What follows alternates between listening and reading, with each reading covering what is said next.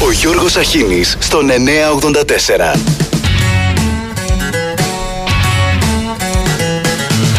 Καλημέρα, καλημέρα, καλημέρα και χρόνια πολλά στο Σταύρο και τη Σταυρούλα σήμερα.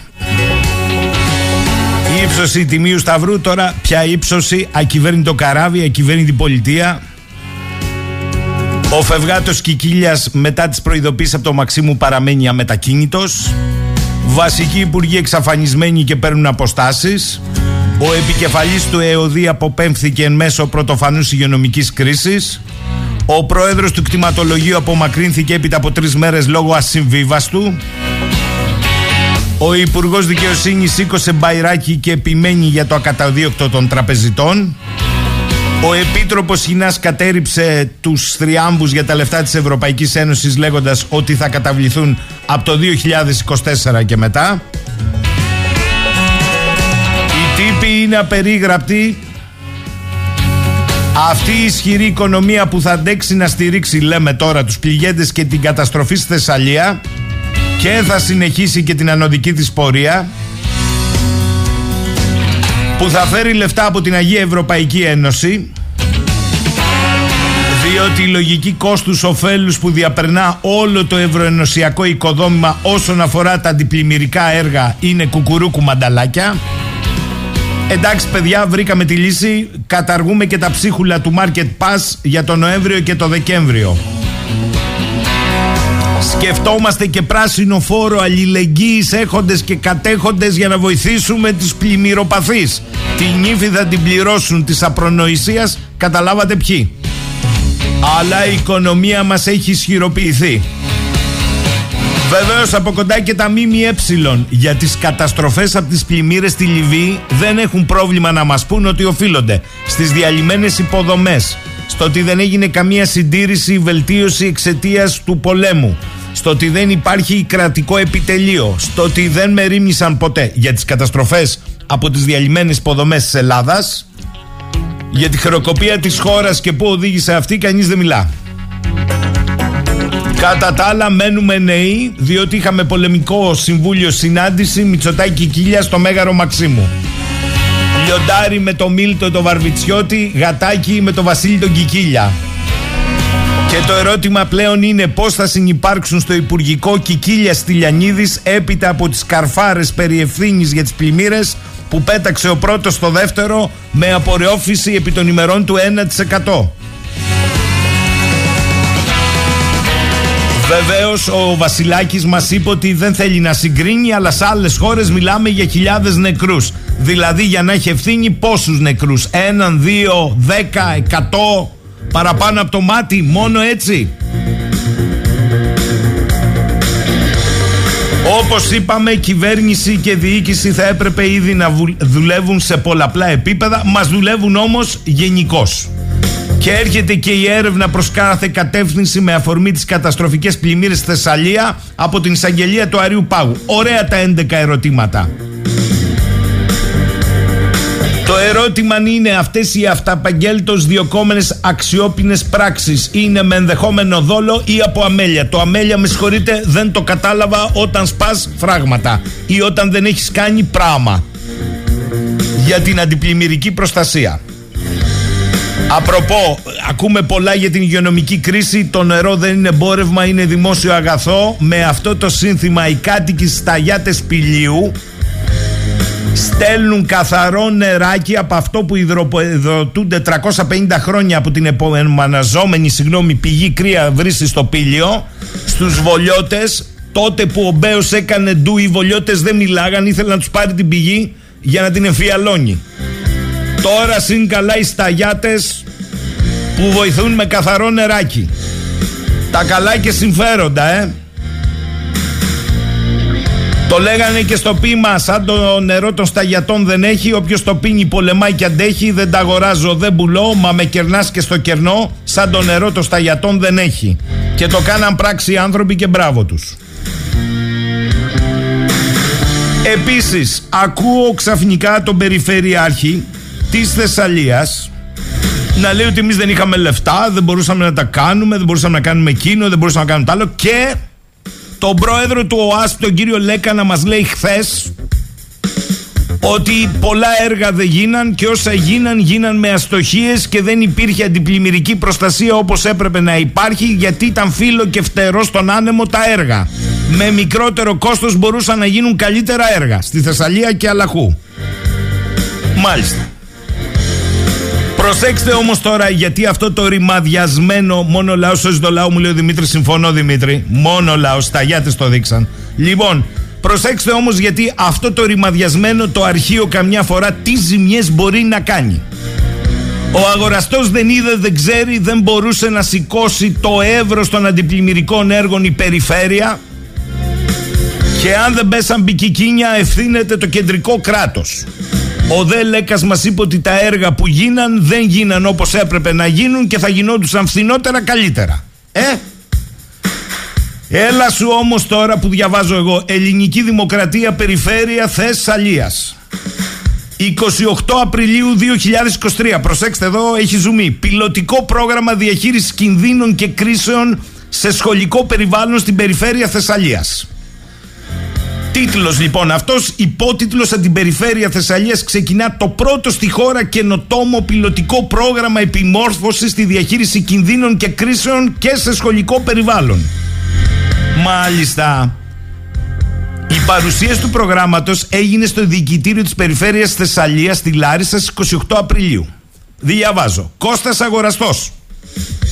Η Περιφέρεια Θεσσαλίας με στρατηγικό σχεδιασμό σε συνεργασία με το ΕΚΠΑ, τον ΟΑΣΠ, τον ευθύμη Λέκα του ΟΑΣΠ ξεκινά την εφαρμογή πιλωτικού προγράμματος επιμόρφωσης ανθρώπινου δυναμικού στη διαχείριση του συνόλου των κρίσεων και των κινδύνων που μπορούν να εκδηλωθούν και να απειλήσουν και ένα σχολικό περιβάλλον.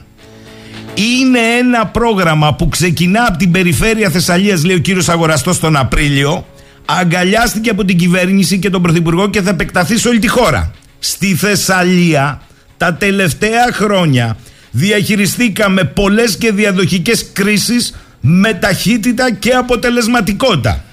Την κρίση των στάσιμων δημοσίων έργων, τον Ιαννό, το σεισμό Κουλουπού. Η διαχείριση που εφαρμόσαμε στις φυσικές καταστροφές που έπληξαν την περιφέρεια έγινε νόμος του κράτους και δημιούργησε ένα αυτοματοποιημένο πρωτόκολλο ενεργειών και νέο πλαίσιο κρατικής αρρωγής με μεγαλύτερη βοήθεια στον πολίτη. Στη Θεσσαλία, καταλήγει ο κύριος Αγοραστός τον Απρίλιο, προετοιμαζόμαστε, επενδύουμε στην πρόληψη και λειτουργούμε με φιλοσοφία Build Back Better. Τα αποτελέσματα τα είδαμε πριν λίγες μέρες, κύριε αγοραστέ. Ευθύμης Λέκας, πρόεδρος του ΟΑΣΠ.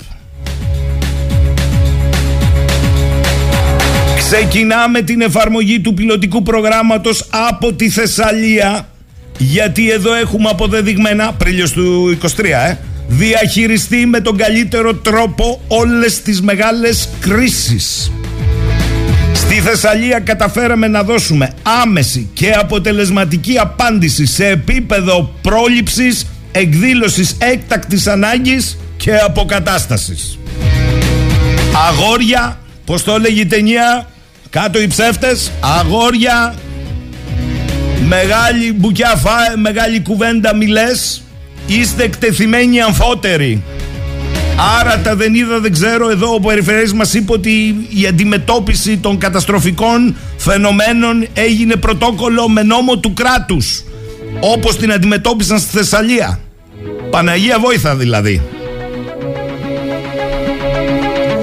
Θέλω να ευχαριστήσω τον Κώστα τον Πικραμένο εκεί μακριά από τη Γαλλία που τσίμπησε την ανάρτηση της, νο... της περιφέρειας Θεσσαλίας στις 28 Απριλίου του 23. Τρομάρα μας. Καταλάβατε τι δούλεμα πέφτει σε όλα τα επίπεδα. Ο πρόεδρος του ΑΣΠ χθες δεν έβρισκε τα έργα καλά, αλλά τον Απρίλιο ήταν πρότυπο η περιφέρεια. Τρομάρα μας. Ντροπή, ντρέπεται και η ντροπή. Ο Περιφερειάρχης μας είπε ότι η αντιμετώπιση των φυσικών καταστροφών Απρίλιο του 23 έγινε νόμος του κράτους όλο το πρωτόκολλο πως η Θεσσαλία αντιμετωπίζει πλημμύρες, λοιμούς, σεισμούς, καταποντισμούς μεγαλύτερη ξεφτύλα δεν υπάρχει από τα ίδια τα αρχεία τους παρακαλώ. Δεν είναι ούτε δημοσίευμα ούτε είναι δικό τους αρχείο. Ανατρέξτε και θα χαρείτε και θα καμαρώσετε. Κατά συνέπεια δεν ξέρω εγώ τι λένε όλοι για όλα αυτά και τι θα κάνει η εισαγγελική έρευνα. Αυτό ξέρω που ξέρω και καταλαβαίνω είναι ότι το δούλεμα πάει σύννεφο να ξυπνήσουν οι κάτοικοι της Θεσσαλίας και όχι μόνο. Άντε Κατερινιό με ένα τραγούδι. Πάμε.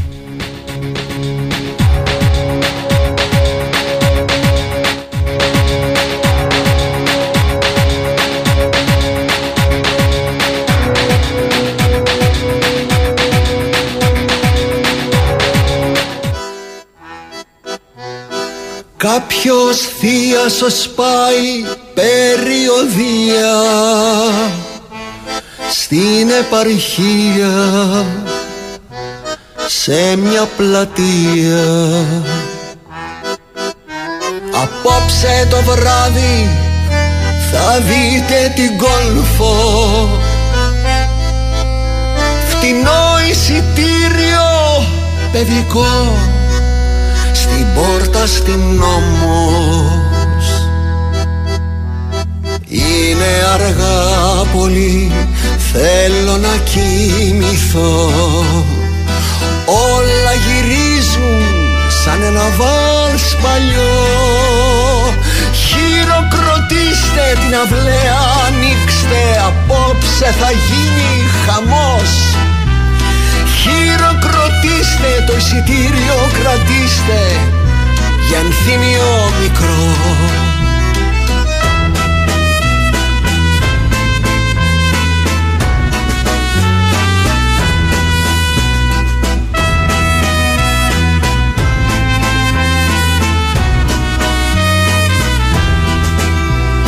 Όλος ο Θείασος βόλτα στην Κατερίνη και μια σελήνη να τρέμοσβήνει στους δρόμους στρατιώτες φεύγουν με άδεια. Η τσέπη άδεια. Χίλια κομμάτια. Είναι αργά πολύ Θέλω να κοιμηθώ. Όλα γυρίζουν σαν ένα βάλς παλιό. Χειροκροτήστε την αυλαία ανοίξτε Απόψε θα γίνει χαμός. Χειροκροτήστε το εισιτήριο κρατήστε Για ενθύμιο μικρό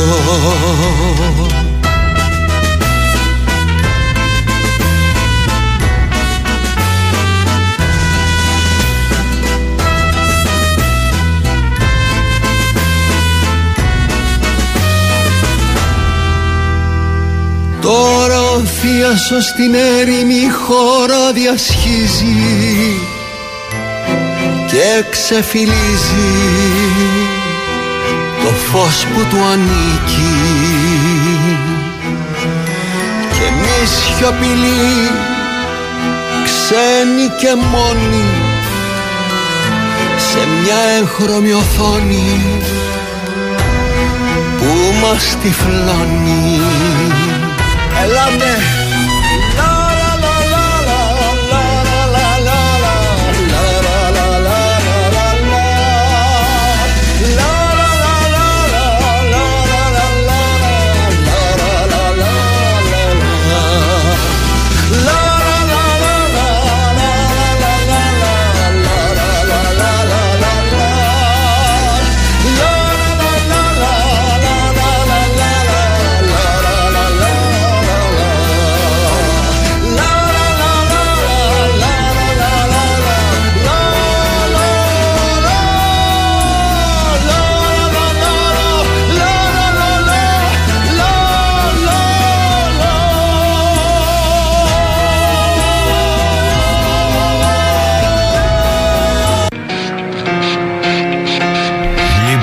Εδώ είμαστε. Μου γράφετε εδώ, παιδιά, με συγχωρείτε. Αυτή είναι η πικρή αλήθεια. Και για τον αγοραστό και για τον κύριο Λέκα που χθες είπε ότι δεν θέλει να κατονομάσει τους υπεύθυνους εκτέλεσης των πλημελών έργων, διότι υπέχει ποινικών ευθυνών. Πάντως ήταν υπερκείμενες αρχές. Υπερκείμενο ήταν το Υπουργείο επί Κώστα Χιλέα Καραμαλή. Αυτό εννοεί.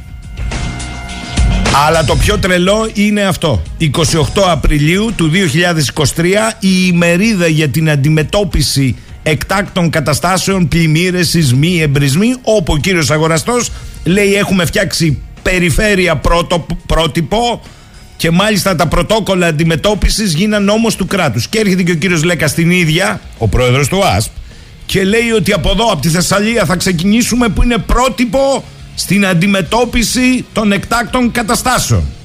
Εχθές δεν του αρέσαν τα έργα. Τώρα να μην πω ότι θα έπρεπε και οι δύο να κάνουν γρήγορα γρήγορα, αφήστε το. Λοιπόν, προσέξτε τώρα. Ο φίλος μου ο Γιώργος μου έστειλε μία ανάρτηση ενός εξαιρετικού ανθρώπου επιστήμονα, τολμώ να πω, και θα καταλάβετε γιατί. Του κυρίου Γρηγόρη Καλαγιά, πρώην υπτάμενο αξιωματικού και κατοίκου στην περιοχή της Θεσσαλίας. Δεν είναι απλά όμως υπτάμενος, διότι ο ρόλος του όταν υπηρετούσε στις ένοπλες ε, δυνάμεις ήταν ακριβώς να ερμηνεύει για διάφορες κρίσιμες υπηρεσίες όλες τις στρατιωτικές πληροφορίες που αφορούσαν το κτηματολόγιο, τις γέφυρες, τα φράγματα, την αρχαιολογία, τους σεισμούς, τις πλημμύρες, κατολιστήσεις, να κάνει συγκριτική φωτοερμηνεία, έρευνας διάσωσης κτλ. κτλ. Ο άνθρωπος λοιπόν φωνάζει καταρχάς για την Κάρλα και μετά από ό,τι πρόσεξα έχει πλήρη εικόνα, φράγμα, φραγματάκι, τι έχει συμβεί εδώ. Καλημέρα κύριε Καλαγιά. Καλημέρα κύριε Γιώργο. Σας ευχαριστώ πάρα πολύ έτσι για αυτή τη σύνδεση και ομολογώ ότι όλοι ξέρουν την ιστορία της Κάρλας αλλά διαβάζοντας τις δικές σας αναρτήσεις, μπαίνοντας σε τεχνικά ζητήματα κρούσατε τον κόδωνα για αυτό που συμβαίνει ιδίως στα δύο τελευταία 24 ώρα. Ποια είναι η εικόνα καταρχάς εκεί; Θα αρχίσω από τα δύσκολα. Δεν υπάρχει λύση. Γιατί αυτή τη στιγμή αυτά που θα σας πω είναι μετρήσιμα. Δηλαδή, αν πάμε στο χωριό, Καρλ, ε, στο χωριό Ελευθέριο της περιοχής της λαρισσας υπάρχει ένα χιλιόμετρο στο οποίο πάνω, υπάρχει πάνω μισό μέτρο ε, ύψος νερού σε απόσταση ενός χιλιόμετρου που το νερό της Κάρλας εμπλουτιζόταν από τα αρχαία χρόνια από την περιοχή περίπου στο Δέλτα, όχι στο Δέλτα Ποινιού, στην είσοδο του Οντεμπών. Εκεί δεν χωράει το νερό και δεν χωρούσε και στην αρχαιότητα. Και όπως λέει ο φίλος μας ο Λουδοβίκος, το νερό έχει μνήμη και η λίμνη έχει μνήμη. Δηλαδή με λίγα λόγια, να μην λέω πολλά, ας ξεχάσουμε τις αντιπαραθέσεις. Δηλαδή αυτή τη στιγμή βρισκόμαστε μπροστά. Όχι αυτά που έγιναν. Αυτά που έγιναν σε λίγες μέρες θα τα ξεχάσουμε. Γιατί αυτή τη στιγμή όγκη νερού, τεράστιοι όγκοι νερού που είναι μετρήσιμο, σας είπα και πάλι έτσι. Ένας άνθρωπος που ξέρει από γεωγραφικά συστήματα πληροφοριών πατά το κουμπί και σας λέει αυτής αμέσως ότι μέσα σε μισή ώρα, μέσα σε 10 μέρες θα πλημμυρίσουν αυτά και αυτά τα μέρη. Δεν υπάρχει έξοδος του νερού γίνεται αυτό που λέει ο κόσμος, ο λαός. Δηλαδή ρίχνεις με το καρδάρι και φεύγει με το βελόνι. Δυστυχώς από το 1962 η αρχική μελέτη δεν ήταν να γίνει αυτή η λίμνη που έγινε τώρα. Καταρχάς δεν είναι λίμνη για μένα, έτσι. Mm-hmm. Μ' ακούτε; Ναι, βεβαίως σας ακούμε. Σας ακούμε. Ε, δεν, είναι απλά ένας ταμιευτήρας. Χάλασε όλο το φυσικό περιβάλλον της λίμνης. Τα όρια της λίμνης ήταν 180.000 ε, ε, στρέμματα και η λίμνη τεχνητή η οποία έγινε, η οποία δεν έχει σχέση ε, με φυσική ροή με τον ποινιό, να ξεκαθαρίσουμε, έχει μόνο σχέση με αντιλιοστάσια. Δηλαδή, άμα πλημμυρίσεις απ' έξω, ρίχνουν το νερό μέσα. Και τα νερά που γίνονται σε αυτή τη λίμνη την καινούρια είναι από τον Κίσαβο, από την περιοχή της Αγιάς και από το Μαυροβούνι. Επομένως, η λίμνη αυτή έχει γεμίσει και μέσα, έχει γεμίσει και έξω, έχει πιάσει το μέγιστο ύψος μέχρι στιγμής αν έχει καλύψει τα 130.000 στρέμματα, έχει πιάσει το μέγιστο ύψος και μέσα και έξω γιατί επικοινωνούν, είναι συγκοινωνούν δαδοχή από το κάτω μέρος. Σωστά. Στο κάτω μέρος όμως υπήρχε ένα αντιλιοστάσιο που για μένα από, το, από τότε που έγινε αυτή η λίμνη και έγιναν τα δίπλα έργα, τα ενισχυτικά αντιπλημμυρικά, έπρεπε να βάλει ένα μητροπόντικα, να ανοίξει ένα τεράστιο τούλο και να φύγει στο μαγαστικό. Άρα στην Βέβαια, ουσία. Θα μου τώρα, αυτή τη στιγμή, αν φύγει το νερό μετά από 10 μέρες με τόσα, ε, με τόσα πώς να σας πω, με τόσα ψόφια, συγγνώμη, πεθαμένα ζώα που υπάρχουν, γύρω στα 200.000 ζώα, που είναι παραπάνω, γιατί πολλά ζώα ήταν μέσα στη μαντριά τα οποία αυτή τη στιγμή του μπανιάθαινε στο χωριό και σηκώθηκαν στην οροφή, δεν φαίνονται και μπορεί να είναι και άνθρωποι, δεν ξέρω. Αλλά ε, δεν φαίνονται και ακόμα πληγμένο στην περιοχή του Παλαμά. Όλα αυτά τα νερά λοιπόν θα πάνε σε κάποια θάλασσα. Θα δημιουργήσουν πρόβλημα σε όλη την Θεσσαλία. Αλλά μην, να, να πάω στο πρόβλημα που υπάρχει αυτή τη στιγμή που είναι άλυτο για μένα. Είναι ότι ο ποινιός έχει ένα μεγάλο αυλάκι που έσπασε σε πέντε σημεία. Εάν δεν ξανακατέβει το ύψος του ποινιού στο ύψος, στο, στο, στη- να ανακατεύει στον πάτο, στο, στο βυθό του, ε, δεν πρόκειται να γίνει έργο. Επομένως το νερό αυτό πρέπει να το καταλάβουμε ότι χύνεται πλέον μέσα στην κάρλα και δεν ξαναφεύγει από εκεί. Επομένως αυτή τη στιγμή κινείται πολύ ύπουλα, δεν το καταλαβαίνει ο άλλος γιατί είναι, σας είπα 130.000 στρέμματα τα οποία γεμίζει νερό με ένα ποτάμι το οποίο, α, δηλαδή να φανταστείτε ότι η τρύπα που έχουν φτιάξει για την έξοδο το 1962 βγάζει 9,5-8,5 περίπου κυβικά το δευτερόλεπτο. Αυτοί που ακούνε ας κάνουν λογαριασμούς. Αυτή τη στιγμή χύνονται μέσα τουλάχιστον πάνω από 1000 κυβικά το δευτερόλεπτο. Επομένως, κάποιος που ξέρει από γεωγραφικά συστήματα των πληροφοριών, ας ενημερώσει την ηγεσία, τον κύριο, Κα- τον κύριο Μητσοτάκη, τον κύριο αυτή που είναι πολιτική προστασία, πού θα πάει το νερό μετά από 10 μέρες; Θα πνιγεί του στο Φανοβίκι. Να ενημερωθούν και οι κάτοικοι, γιατί είναι χρόνος για να φύγουν. Αυτό που μας ήρθε δεν φεύγει. Εκτός αν αυτή τη στιγμή έχεις τη δυνατότητα να γκρεμίσεις το βουνό που μας ενώνει με τον παγασιτικό και να φύγει το νερό από εκεί. Δεν φεύγει με τίποτα. Ούτε. Μένει, αποθηκεύεται και Μα δεν φεύγει σαφές. αυτή η ροή με τίποτα. Αυτό που λέτε είναι σαφές. Ούτε με υποτυπώδη διάνοιξη δεν μπορεί να ε, φτάσεις Δεν στον φεύγει, παγασωτικό. Γιώργο, με Μάλιστα. τίποτα. Μάλιστα.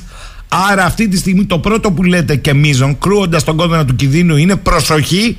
Πάμε για ε- με ένα κρίσιμο δεκαήμερο που αν συνεχιστεί. Όχι αυ- δεκαήμερο. Δεν είναι δεκαήμερο. Αλλά; Δεν καταλάβατε τι είπα. Αυτή τη στιγμή έσπασε ο ποινιός από το περίπου στο ύψος της Γερτώνη. Αυτή τη στιγμή ο ποινιός γύρισε στην παλιά του κήτη. Που ήταν από τα αρχαία χρόνια που η λίμνη Πελαζιώτηδα που λιγόταν βιβλίες και όλα αυτά και έφτανε μέχρι την Κάρτα. Άμα δει ένας στο ανάγλυφο πια και τη Λάρισα μέσα. Δηλαδή άμα συνεχίσει αυτή η ροή παλιά έφευγε. Έτσι. Τώρα δεν παλιά έχει- ο υδροφόρος Ναι. ναι. ήταν στα 10 μέτρα και τώρα είναι στα 200. Γιατί αυτή τη στιγμή σε ορισμένα σημεία που κάνουμε μετρήσεις σαν να ανασένει ο τόπος. Δηλαδή σαν να, ε, πώς το πω, δε- αυτό, ας το μην το πούμε, ε, γιατί δεν θα το παρεξηγήσουμε πολύ. Τέλος πάντων, αυτή τη στιγμή έχουμε μία εισρωή υδάτων, η οποία είναι αλφα ποσό γιατί είναι μετρήσιμη. Έχουμε μία τρύπα που φεύγει μετρήσιμο ποσό, σας το είπα εξάλλου, Μμμ. είναι από τις προδιαγραφές που έχει 8,5 κυβικά το δευτερόλεπτο και έχουμε χίλια που χύνονται μέσα. Αν πάλι έρθει σε ένα γεωγραφικό σύστημα πληροφοριών και το βάλεις σε ένα ψηφιακό μοντέλο εδάφους, θα δει πώς θα πλημμυρίσουν όλοι σιγά σιγά. Άρα πρακτικά τι πρέπει να γίνει κατά τη γνώμη σας αυτή τη στιγμή; Πρακτικά, Ναι. Έπρεπε ήδη να έχουν αρχίσει να φτιάχνουν μετροπόντικα από Βόλο. Αν θέλουν. Εκτός άμα θέλουν να κάνουν ανασύνδεση όλης της Θεσσαλίας. Γιατί σας είπα, από τα 180 μπορεί να φάσει και 300.000 στρέμματα. Δεν γίνεται τώρα τίποτα. Για μένα, έτσι. Ε, Δηλαδή, με ρωτάνε εδώ ε, κόσμος πολλής που δεν, ακ- που δεν ζει μόνο στη Θεσσαλία. Αυτό που συνέβη και χθες με τη μεγάλη γέφυρα του Παλαιοπύργου στο Δήμο Αγιάς ε, συνδέεται με την περιοχή; Το Όχι. δέλτα του ποινιού, κανονικά, βάσει του νερού που έχει, να ξέρετε, πάντα το, ρε- το νερό το ρύθμιζε ε, ένα στενό εκεί που. Ε, εντάξει, ε, θα το πω τώρα, αλλά εκεί που ήταν το, μετά το τρένο, περίπου κάπου εκεί μέσα στα μπουναλάκια πίσω από τους γόνους, υπάρχει ένα στένομα του ποινιού. Πάντα από εκεί, να ξέρετε, ε, ε, όταν πούσκωναν στα αρχαία χρόνια τα νερά, πηγαίναν στην Κάρλα. Έτσι. Αλλά τότε δεν είχε χωριά. Οι παρακάτω οι πολιτισμοί που ζούσαν, άμα τους δούμε όπως είναι ξέρω εγώ, στο Παλιόκαστρο που είναι στο Καλαμάκι, αυτά ήταν ψ- σε, σε βουναλάκια. Σε υψώματα, ναι, ναι. Ναι, ε, επομένως, αν δούμε την αρχαιότητα και δούμε το νερό πόσο μνήμη έχει, θα καταλάβουμε και πώς θα πνίξει σήμερα. Δηλαδή, με λίγα λόγια, δεν φεύγει το νερό. Τι, δηλαδή, τι να πάρουμε, τι άλλη λογική να υπάρξει. Μισό λεπτό, επειδή έχετε θητεύσει και στην πολεμική αεροπορία. Δηλαδή, μου λέτε ότι αυτή τη στιγμή πρακτικά κινδυνεύει και η βάση Στεφανοδικίου να καταστραφεί πληρώς πέρα από τις καταστροφές της; Κενό. Κενό. Εντάξει, το καταλαβαίνω. Ε, για συνεχίστε παρακαλώ πάρα πολύ, γιατί έχετε μια εικόνα πλήρη.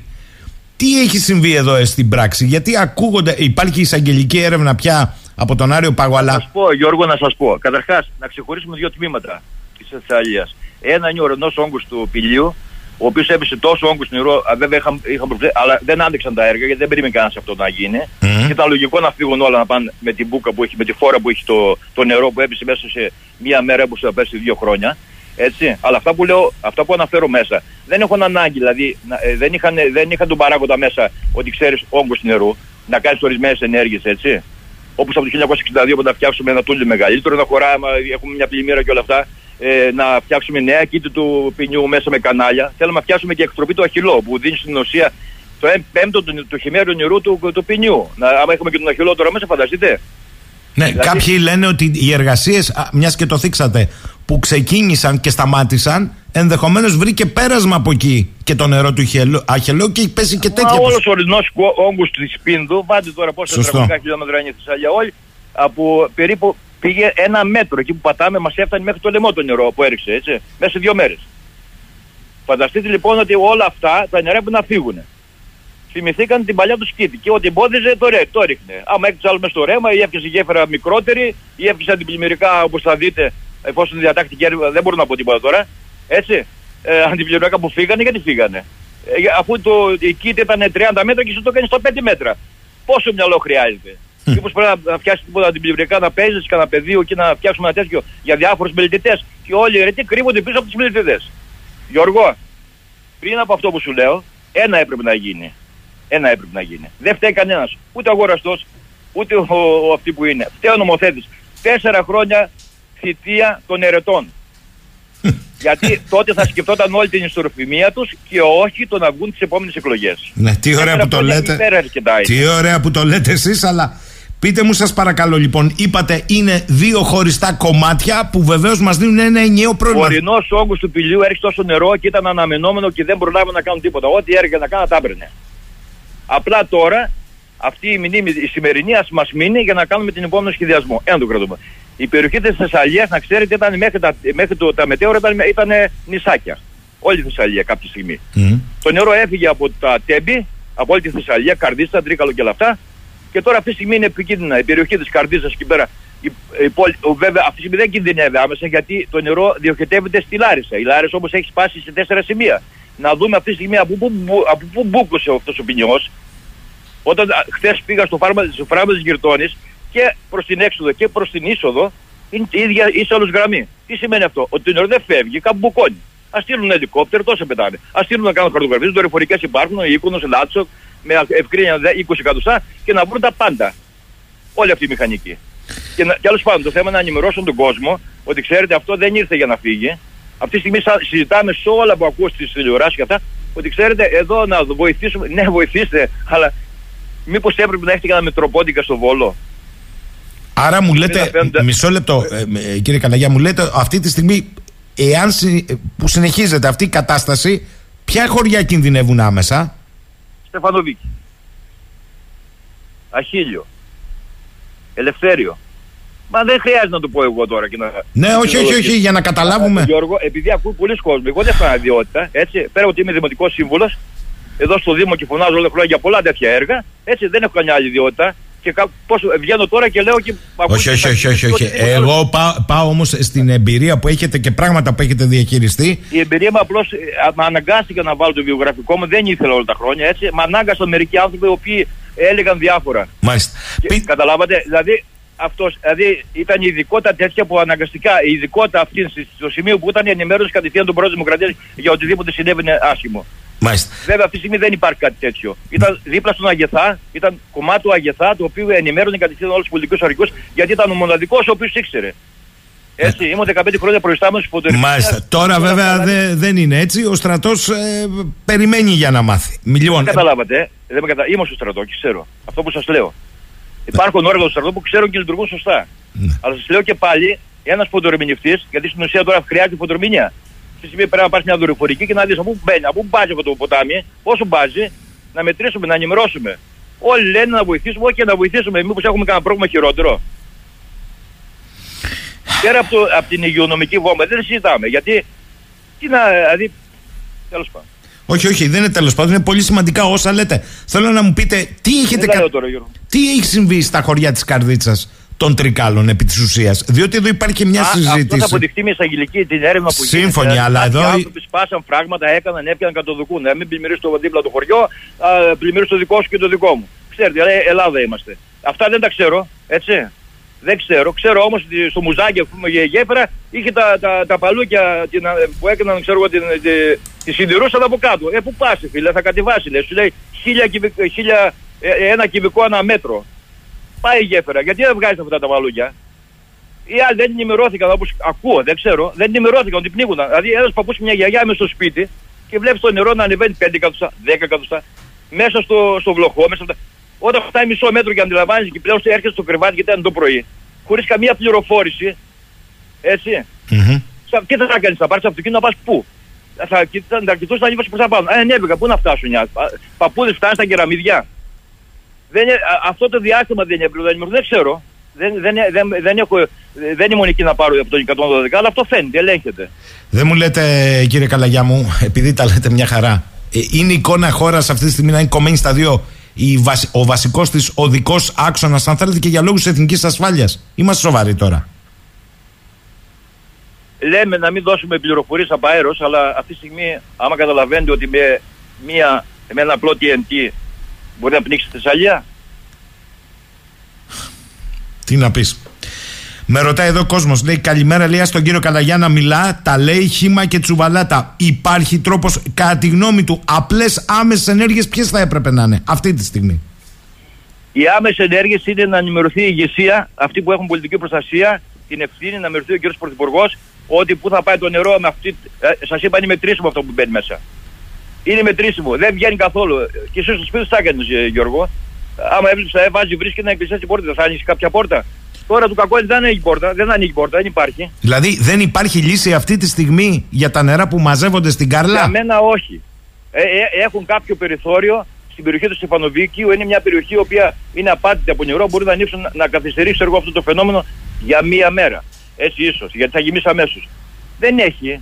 Εγώ αν, αν, αν θα μου ρωτούσατε τώρα τι έπρεπε να κάνω, επειδή ο, ο Ερακλής και ο Θησέας χώντα στην περιοχή, τους καλούσα για να ανοίξουν το βουνό, να σπάσουν το βουνό για να φύγει το μπαγαστικό. Άρα μου λέτε ότι θα έχουμε και άλλα πλημμυρικά φαινόμενα. Μαθηματικά πια. Μα αυτό σας είπα, γι' αυτό δεν συζήτησα τίποτα για ευθύνες αυτό που έγινε μέχρι τώρα. Για πάτε λίγο παρακάτω σας παρακαλώ πολύ γιατί ε, εδώ ε, βλέπω, διαβάζω που γράφεται Συμμαζεύουμε όσο, μπο- όπου μπορούμε τα σπασίματα σε όλη την έκταση του ποινιού. Ένα. Δύο. Άμεσος αεροψυκασμός για κουνούπια και μολύσεις σε όλη τη Θεσσαλία. Τρία. Άνοιγμα και ξεβούλωμα της εξόδου των νερών της Κάρλας τώρα μου λέτε είναι αδύνατον; Ε, Τε- το, όχι, μισό λεπτό. Αυτό ήταν υποτίθεται. Και αν το ανοιχτό είναι 3 επί 3 μέτρα. Μα, κατα... Σας είπα ένα χιλιόμετρο από μισό μέτρο. Βάλτε λοιπόν τη διαφορά. Τώρα σήμερα πάτε στο Ελευθέρο και μετράτε την, ε, αυτό που μπαίνει μες στην Κάρλα. Πάτε στην τρύπα που είναι στο, στα κανάλια, εκεί στην έξοδο της Κάρλα προς το μπαγαστικό και μετρήστε 3 επί 3 Γιώργο. Ε, κάνε λίγο πολλαπλασμό και διαίρεση και αφαίρεση για να βρεις ακριβώς τι γίνεται. Μάλιστα. Μάλιστα. Δηλαδή πάμε για δεύτερο ημίχρονο. Αυτό καταλαβαίνω τι λέτε κύριε Καλαγιά, ε. Ε, ε, πάμε και σε παρατάσεις. Θα πάμε και τις παρατάσεις. Θα φάμε και τις παρατάσεις. Είναι κρίμα να γελάμε, αλλά αυτά έπρεπε να τα κάνουν από τη στιγμή που έπρεπε να τα κάνουν. Έπρεπε να τα προβλέψουν. Από το 1962 που σας είπα που έγινε, η αν- ήθελαν να, κάνουν, ανα- να, να, να, να βγάλουν τη λίμνη από εκεί και τελικά δώσαν ένα έδαφος στους αγρότες που τους, χε- τους γέλασαν στην ουσία φάλμερο. Είχε η μελέτη, δεν ξέρω ποιανού ήταν, η μελέτη που έγινε τότε. Λοιπόν, ε, έλεγε να, να φτιάξουν τα 60.000 στρέμματα, αλλά όχι να φτιάξουν αυτό που έγινε τώρα το έκτρωμα για μένα, έτσι. Δηλαδή δεν έπρεπε να καλύψουν τις ακτές του Μαυροβουνίου καθόλου με, με, με ανάχωμα. Έπρεπε να, να βγάλουν προς το ελευθερό, δεν ξέρω αν ξέρετε, ε, προς, Ναι, το, ναι, βεβαίως. προς τα χωριά, να φέρουν το ανάχωμα από εκεί και να γεμίζουν το νερό και να έχουν έξοδο προς το Βόλο. Άφησες μια τρυπούλα που σε δύο χρόνια η τρύπα αυτή έφυγαν τα νερά της τότε εξαντλημένης Κάρλας. Ε; Και περιμένεις αυτή την τρύπα να σωθείς. Εγώ κατάλαβα κύριε Καλαγιά ότι όλοι καθησυχάζουν ότι πέρασαν τα δύσκολα και εσείς μας λέτε πάμε για δεύτερο ημίχρονο και δεν, και δεν το έχει πάρει Εγώ κανείς σας λέω κάτι χαμπάρι. χειρότερο. Δεν ξέρω κατά πόσο κακό φαίνεται αυτό. Όχι χειρότερο, δεν θα υπάρχουν ανθρώπινες απώλειες. Αλλήμον έτσι. Ε, καλά μην παίρνετε όρκο. Θα αλλάξει απλώς ο τρόπος ζωής των κατοίκων εκεί πέρα. Γιατί θα έχουν μια λίμνη μπροστά στα μάτια τους για ένα χρόνο τουλάχιστον. Εκτός αν υπάρχουν κάποιοι πολλοί ειδικοί να μας πούν ότι η απορρόφηση του εδάφου είναι τόσο, τόση κάλυψη θα φύγεις σε πέντε μέρες. Μάλιστα. Αυτό είναι θέμα ειδικών. Κύριε Αυτό Καλαγιά, υπάρχει. θέλω κάτι τελευταίο να σας ρωτήσω που μου έκανε εντύπωση ως επισήμανση. Είπατε η στρατιωτική ηγεσία να, να ζητήσει από την πολιτική ηγεσία να αιτηθεί εδώ και τώρα στο ΝΑΤΟ στρατιωτικές γέφυρες. Μπορεί; Τόσες παροπλισμένες έχει το ΝΑΤΟ, η Γερμανία, αυτά να μα βοηθήσουν να πάνε εκεί στο, στο Βόλο και αυτά που είναι. Πώς βάλαν προχθές και ο στρατός μέσα σε μία μέρα έφτιαξε η γέφυρα και οι άλλοι σε 500 χρόνια; Δηλαδή Μάλιστα. αυτό που λέμε τώρα, να δούμε γενικότερα. Την Κάρλα στήχη 400 εκατομμύρια και στο, στο αυτό που έκαναν το έργο, υποτίθεται το, το μεγαλύτερο στα Βαλκάνια, έτσι για μένα δεν ήταν τίποτα. Μάλιστα. Έτσι, γιατί δεν δούλεψε τίποτα. και η φύση το έκανε ακριβώς τζάμπα σε, δυόμιση, σε μία μέρα. Κύριε Καλαγιά, σας ευχαριστώ. Πρέπει να πάω σε διάλειμμα. Σας ευχαριστώ θερμά για αυτές τις πολύτιμες πληροφορίες και ελπίζω κάποιος από τους υπεύθυνους να ακούει αυτό που λέτε ότι πάμε για δεύτερο ημίχρονο στην Κάρλα. Ελπίζω να το καταλάβουν. Καλή σας ημέρα από το Ηράκλειο. Γεια σου Γιώργο.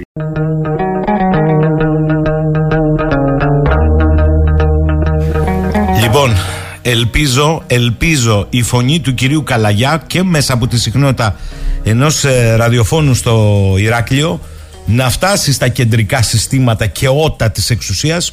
Ο άνθρωπος δεν είναι τυχαίος, το καταλάβατε από το βιογραφικό του, που εξ ανάγκης το έφερε απάνω γιατί σου λέει ποιος είναι αυτός που μιλεί. Λοιπόν, είπε ότι πρέπει πάρα αυτά να σκύψουν πάνω στην Κάρλα. Έρχεται νέος κύκλος πλημμυρών διότι το νερό έχει μπουκώσει, δεν φεύγει από πουθενά.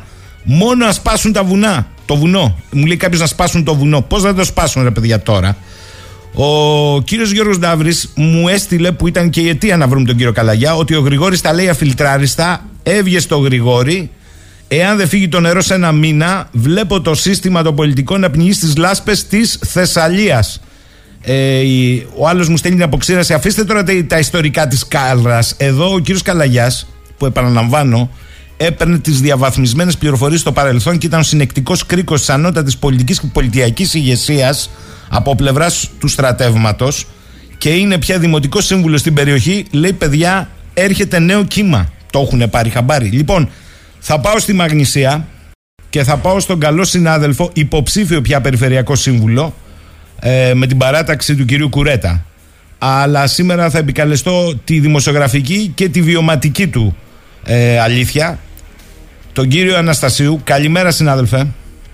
Καλημέρα από το Βόλο, όσο μπορεί να είναι. Καταρχάς, να, να σου πω, να σου μεταφέρω, γιατί για σας έχει μεγαλύτερη αξία αυτό που είπε ο κύριος Καλαγιάς, ότι έχει φρακάρει η, η μέχρι πρόσφατα τεχνητή λίμνη της Καρλά, ξεχυλίζει από παντού. Δεν υπάρχει τρόπος να φύγει αυτό το νερό παρά μόνο να πλημμυρίσει μέχρι το Στεφανοβίκιο. Αυτό πρέπει με έναν τρόπο εσύ ειδικά να το μεταφέρεις εκεί, μπας και φτάσει πιο γρήγορα στα ότα αυτών που θα έπρεπε να έχουν μεριμνήσει χρόνια τώρα. Τι συμβαίνει στη Μαγνησία; Και όχι μόνο. Καταρχήν για το ρεπορτάζ να πω πριν μιλήσουμε πολιτικά ότι αυτή τη στιγμή το νερό βρίσκεται περίπου στα 150 μέτρα από, τη, από το φράγμα που υπάρχει ε, γύρω από το, από το ανάχωμα που υπάρχει γύρω από το Στεφανοβίκιο και η αίσθηση που υπάρχει είναι ότι αυτή τη στιγμή δεν απειλείται ε, ο οικισμός του Στεφανοβικίου και του Ριζομήλου. Να σε διακόψω λίγο, να σε διακόψω. Ναι. Αυτό μας είπε ο κύριος Καλαγιάς, ότι δεν θα το καταλάβει κανείς. Γίνεται υπογείω σιγά σιγά και θα ναι. είναι θέμα δύο-τριών ημερών να το δούμε να πλημμυρίζει. Άρα σε παρακαλώ Γιάννη μου να το μεταφέρετε αυτό. Θα το μεταφέρουμε. Ε, θα πάω σε λίγο και από εκεί και εγώ να δω ναι, ναι. ακριβώς τι γίνεται και να ενημερωθώ. Το σίγουρο είναι, παιδιά, ότι άργησε πολύ να λειτουργήσει η Κάρλα ε, το αντιλιοστάσιο της. Το αντιλιοστάσιο που βάζει το νερό μέσα στην Κάρλα ε, έπρεπε να λειτουργεί, ε, ήταν την τρίτη πλημμύρα, έπρεπε να λειτουργεί από τη Δευτέρα. Δυστυχώς λειτουργήσε από την Παρασκευή. Και αυτό γιατί ήταν χαλασμένο ε, υπήρχε μια βλάβη η οποία ήταν για πάρα πολλές εβδομάδες, η οποία δεν έχει φροντίσει κανείς να την αποκαταστήσει. Και το κανεί σημαίνει ο φορέας διαχείρισης και η περιφέρεια Θεσσαλίας σε συνεργασία με τον τοπικό ΤΟΕΜ. Αυτό είχε ως αποτέλεσμα να χαθούν τρεις πολύτιμες μέρες εισρωής νερού στην καρλα ώστε αυτό το νερό να μην πλημμυρίσει τις παρακάτω περιοχές ή τέλος πάντων να τις πλημμυρίσει πολύ λιγότερο και να διοχετευτεί μέσω του χειροφράγματος που υπάρχει στην Κάρλα, μέσω του χυμάρου ξηριά στον παρασιτικό κόλπο. Καταλαβαίνεις λοιπόν το ότι μπούκωσε επί τρει-τέσσερι μέρες ε, ο ταμιευτήρας ουσιαστικά έξω από την Κάρλα που σχηματίστηκε, ε, δίδοντας και πάλι τα αρχικά χαρακτηριστικά της λίμνης Βιβιίδο πριν γίνει η αποξήρανσή της το 50 τόσο. Μάλιστα. Αυτή τη στιγμή έχουμε λοιπόν αυτό το τοπίο. Έχουμε την Κάρλα όπως ήταν πριν, πριν αποξηρανθεί. Περί αυτού πρόκειται. Μάλιστα. Λοιπόν, λοιπόν, ε, το πρόβλημα τώρα ποιο είναι; Είναι ότι η, ο ταμιευτήρας της Κάρλας, το έργο που έχει γίνει, ήταν στο οικολογικό του όριο, δηλαδή ήταν πριν την καταστροφή, δεν είχε, ήταν άδεια η λίμνη ουσιαστικά, άργησε να γεμίσει, γέμισε μετά από μερικές μέρες, τώρα έχει υπερχειλήσει. Το νερό που φεύγει για τον παρασιτικό είναι αυτό που φεύγει, αλλά είναι τεράστιες πια οι ποσότητες που έχουν φτάσει Και το, η ελπίδα είναι να μην συνεχίζουν να έρθουν μεγάλες ποσότητες. Εγώ, Γιάννη μου, θα σου Αλλά στείλω. Εκεί είναι αυτό που είπες ναι, εσύ ναι, μόλις θα με σου το στείλω εγώ και τα τηλέφωνα του κυρίου Καλαγιά, διότι εδώ τα έχει βγάλει με νούμερα, με φωτομετρήσεις. Ο άνθρωπος έχει βγάλει και ποσότητες. Πες μου, σε παρακαλώ, λοιπόν. Αυτό είναι το ένα που είναι άμεσο γιατί έρχεται, θα το βρουν μπροστά μας. Αλλά έχει έρθει ήδη ένα χρονικό προαναγγελθή σας κατάστασης για τη Θεσσαλία και έτσι περαιτέρω για τη Μαγνησία, το, το πανέμορφο πάλε ποτέ νομό, το πανέμορφο πήλιο και τον υπέροχο Βόλο που πια είναι κατεφημισμόν. Κοίταξε να δεις, τα πράγματα ε, έχουν δύο διαστάσεις. Μιλάμε προφανώς για μια τεράστια φυσική καταστροφή που ήταν, ε, εντάξει, είναι ένα πρωτόγνωρο φαινόμενο αυτό που γίνεται κάθε 60-70 χρόνια, αλλά δυστυχώς τα τελευταία χρόνια βλέπουμε επανάληψη μεγάλων φυσικών καταστροφών. Αυτό είναι ένα για να έχουμε την αίσθηση και του μεγέθους και αντιλαμβάνεστε όλοι αυτά, αυτά που έχετε δει ε, ποιο είναι το πρόβλημα α, της φυσικής καταστροφής. Απ' την άλλη είναι τι έχουμε κάνει εμείς και μάλιστα αφού έχουμε πάρει και τα παθήματα ε, αν έγιναν μαθήματα τα παθήματα του πιανού τα τελευταία τρία χρόνια για να α, αντιμετωπιστούν τέτοιου είδους καταστάσεις. Βεβαίως, πολλά από αυτά που θα έπρεπε να έχουν γίνει και εδώ και πάρα πολλά χρόνια, αλλά πολλά επίσης έπρεπε να έχουν γίνει και τα τελευταία χρόνια για να έχουμε όσο το δυνατόν λιγότερες συνέπειες και στην Κάρλα και στο Γκάμπο αλλά και στα ποτάμια που είναι μέσα στους αστικούς ιστούς όπως είναι στο Βόλο, η Χήμαρη δηλαδή και σε άλλες περιοχές. Εδώ πέρα λοιπόν φαίνεται ότι υπάρχουν πάρα πολύ σοβαρά ζητήματα. Και τα σοβαρά ζητήματα έγκυται στο γεγονός ότι δόθηκαν κάποια χρήματα, αρκετά εκατομμύρια, αλλά φαίνεται ότι δεν έχουν κατευθυνθεί όλα σε αντιπλημμυρικά έργα όπως ήταν ο αρχικός ε, υποτίθεται προγραμματισμός. Τα περισσότερα έχουν γίνει δρόμους, έχουν γίνει ασφαλτοστρώσεις και όχι αντιπλημμυρικά έργα που χρειάζεται η Θεσσαλία και που χρειάζονται και οι πόλεις για να οχυρωθούν. Και αυτό είναι και το βασικό πρόβλημα και ε, ορθώς έχει υπάρξει η εισαγγελική ε, εντολή από τον Άριο Πάγο για τη διερεύνηση όλων αυτών των ε, ζητημάτων, τα οποία αφορούν φυσικά την ε, περιφέρεια Θεσσαλίας, αφορούν τους τοπικούς άρχοντες, ε, τι δημοτικές αρχές, αλλά φυσικά έχουν και μια διάσταση που αφορά ευρύτερα την ε, κυβέρνηση, διότι εγώ θέλω να είμαι δίκαιος, μόνο ότι είναι αντίπαλό μας ο κ. Αγοραστός. Ε, δεν νομίζω ότι πρέπει να είναι μόνο στο κάδρο ο κ. Αγοραστός. Εδώ πέρα δεν είναι μόνο το ζήτημα αν ο κ. Αγοραστός έκανε καλά τη δουλειά του ως περιφερειάρχης και αν τα χρήματα που δόθηκαν ε, μετά τον Ιαννό αξιοποιήθηκαν με δική του ευθύνη. Τι κάνουν οι υπουργοί, τι κάνουν οι κυβερνήσεις που έπρεπε να είναι από πάνω από τους περιφερειάρχες και να παρακολουθούν την εξέλιξη και την πορεία αυτών των έργων. Μια Αυτό χαρά μάλιστα το είναι λες. και οι χρηματοδότες. Μια χαρά το λες. Απλά εγώ ξεκίνησα σήμερα την εκπομπή με κάτι που μου στείλανε παρακαλώ πολύ από τη Μασαλία, ο κύριος Πικραμένος, 28 Απρίλη του 23, είναι ανακοίνωση στην περιφέρεια Θεσσαλίας ενός πιλωτικού προγράμματος παρόντος του κυρίου Αγοραστού και του κυρίου Λέκα του ΑΣΠ χθες δεν τα έβρισκε καλά τα έργα και θα γινόταν πιο φθηνά. Και οι δύο μας λέγαν πόσο πιλότος είναι η περιφέρεια στην αντιμετώπιση πλημμυρικών, σεισμικών και άλλων φαινομένων που τα πρωτόκολλά της γίνονται νόμος του κράτους. Διότι είμαστε άψογοι. Με συγχωρείτε δούλεμα δηλαδή. Έξι μήνες Ε, πίσω. εκ του αποτελέσματος ε, αλλά και εκ της πρακτικής που βιώνουμε εμείς εδώ της Περιφερειακής Αρχής και του κυρίου Αγοραστού όλα αυτά είναι κούφια όμορφα λόγια.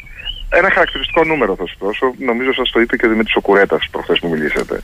Όταν έχεις προϋπολογίσει για τα επόμενα πέντε χρόνια αντιπλημμυρικά έργα στην Περιφέρεια Θεσσαλίας περίπου στα 9 εκατομμύρια Μιλάμε για τέσσερους νομούς, άρα μιλάμε για 500.000 το χρόνο σε κάθε νομό και όταν προϋπολογίζεις 2,9 εκατομμύρια για την προβολή σου από, τα, από το ΕΣΠΑ καταλαβαίνετε ότι οι προτεραιότητες των πολιτικών έχουν μεγάλη σημασία για τα αποτελέσματα που προκύπτουν και τις συνέπειες που προκύπτουν από τέτοια φαινόμενα φυσικών καταστροφών. Δεν νομίζω ότι υπάρχουν πολλά πράγματα που πρέπει να πούμε. Είναι χαρακτηριστικό ότι εδώ στο Βόλο ε, υπάρχει ένα σχήμα οξυδιάς. Φτιάξαν πριν από 1,5 μήνα, ε, εγκαινιάσανε μία γέφυρα που ενώνει το, μία όχθη του, νέα, του νέου Δέλτα, μια συνοικία, με κάτι χωράφια που είναι απέναντι ένα ίδρυμα. Φτιάξαν μια γέφυρα που είναι πάρα πολύ χαμηλή, χωρίς να υπάρχει υδραυλική μελέτη, χωρίς να υπάρχει οριοθέτηση του ρέματο. Έργο της περιφέρειας τη Αλία. Αν μπεις στο site μου το iStigmes, θα δεις ότι η γέφυρα έχει εξαφανιστεί. Είναι η πρώτη στον κόσμο υποβρύχια γέφυρα. Ανέβηκε από πάνω το ποτάμι, διότι ήταν τόσο χαμηλή, φράκαρε με τις φερτές ύλες, δεν υπήρχαν μηχανήματα έργου για να α, ξεμπλοκάρουν τις φερτές ύλες από κάτω. Αποτέλεσμα, πλημμύρισε η γέφυρα, Μπήκε το νερό μέσα στη συνοικία του Νέου Δέλτα, κατέστρεψε τις ζωές των ανθρώπων και έφυγε προς τα κάτω στις συνοικίες της Νεάπολης και του Αγίου Νεογύρου που έχουν πληγεί βαρύτατα. Αυτό είναι ένα από τα πιο χαρακτηριστικά παραδείγματα. Άλλο χαρακτηριστικό παράδειγμα. Κάναν τη γέφυρα στον Αλμυρό που είναι ο Ξηριά που είχε πληγεί. Μισό, από μισό, μισό, μισό, μισό. Ναι. Γιατί καλά κάνεις και πιάνεις τη μαγνησία εκεί πρέπει να επικεντρωθείς. Με συγχωρείς. Ναι, όχι, θα σου μπορώ να σου πω και για ναι, Θα μου πεις και για τα άλλα. Αλλά θέλω, θέλω να το πω όμως, Γιάννη μου. Ναι. Με συγχωρείς. Ναι. Εγώ τον Αύγουστο πήγα στο παζάρι του Αλμυρού. Ναι. Και πέρασα από αυτή τη γέφυρα. Ναι. Η οποία λοιπόν. μάλιστα είχε και κάτι πινακίδες εκεί ότι μετά τον Ιαννό αποκατα... αποκατάσταση κτλ. Τι ναι, έγινε ναι. η γέφυρα αυτή; Ε, αγαπητέ μου συντροφέ, ε, ε, τι έχει συμβεί εδώ πέρα; Πριν από 10 μέρες, πριν από 6-7 μέρες, την ώρα του γεγονότος, οι αντιπεριφερειάρχε ήταν στη γέφυρα αυτή, ενώ χάλαγε ο κόσμος και έλεγε ότι άντεξε η γέφυρα. Έκανε και το μηχανικό. Η κυρία είναι δασκάλα, νομίζω, σε δημοτικό σχολείο ή σε λύκειο τέλος πάντων. Λοιπόν, μετά από πέντε λεπτά έπεισε η γέφυρα. Και το πρόβλημα δεν είναι ότι έπεισε απλά. Συγγνώμη, δεν υπάρχει αυτή η γέφυρα είναι... πια; Πρόβλημα... Ορίστε. Δεν υπάρχει η γέφυρα αυτή πια; Υπάρχει ένα κομμάτι της. Η γέφυρα έχει πέσει. Μάλιστα. Λοιπόν, αλλά το πρόβλημα είναι άλλο. Το πρόβλημα είναι ότι δοθήκανε περίπου στα 5 έως 7 εκατομμύρια ευρώ για την αποκατάσταση της γέφυρας μετά τον Ιαννό. Φτιάξαν την αποκατάσταση στα βάθρα της γέφυρας. Αλλά το έργο δεν ήταν μόνο τα βάθρα της γέφυρας. Το έργο ήταν η οριοθέτηση του χυμάρου. Ο, η οριοθέτηση του χυμάρου δεν έχει γίνει.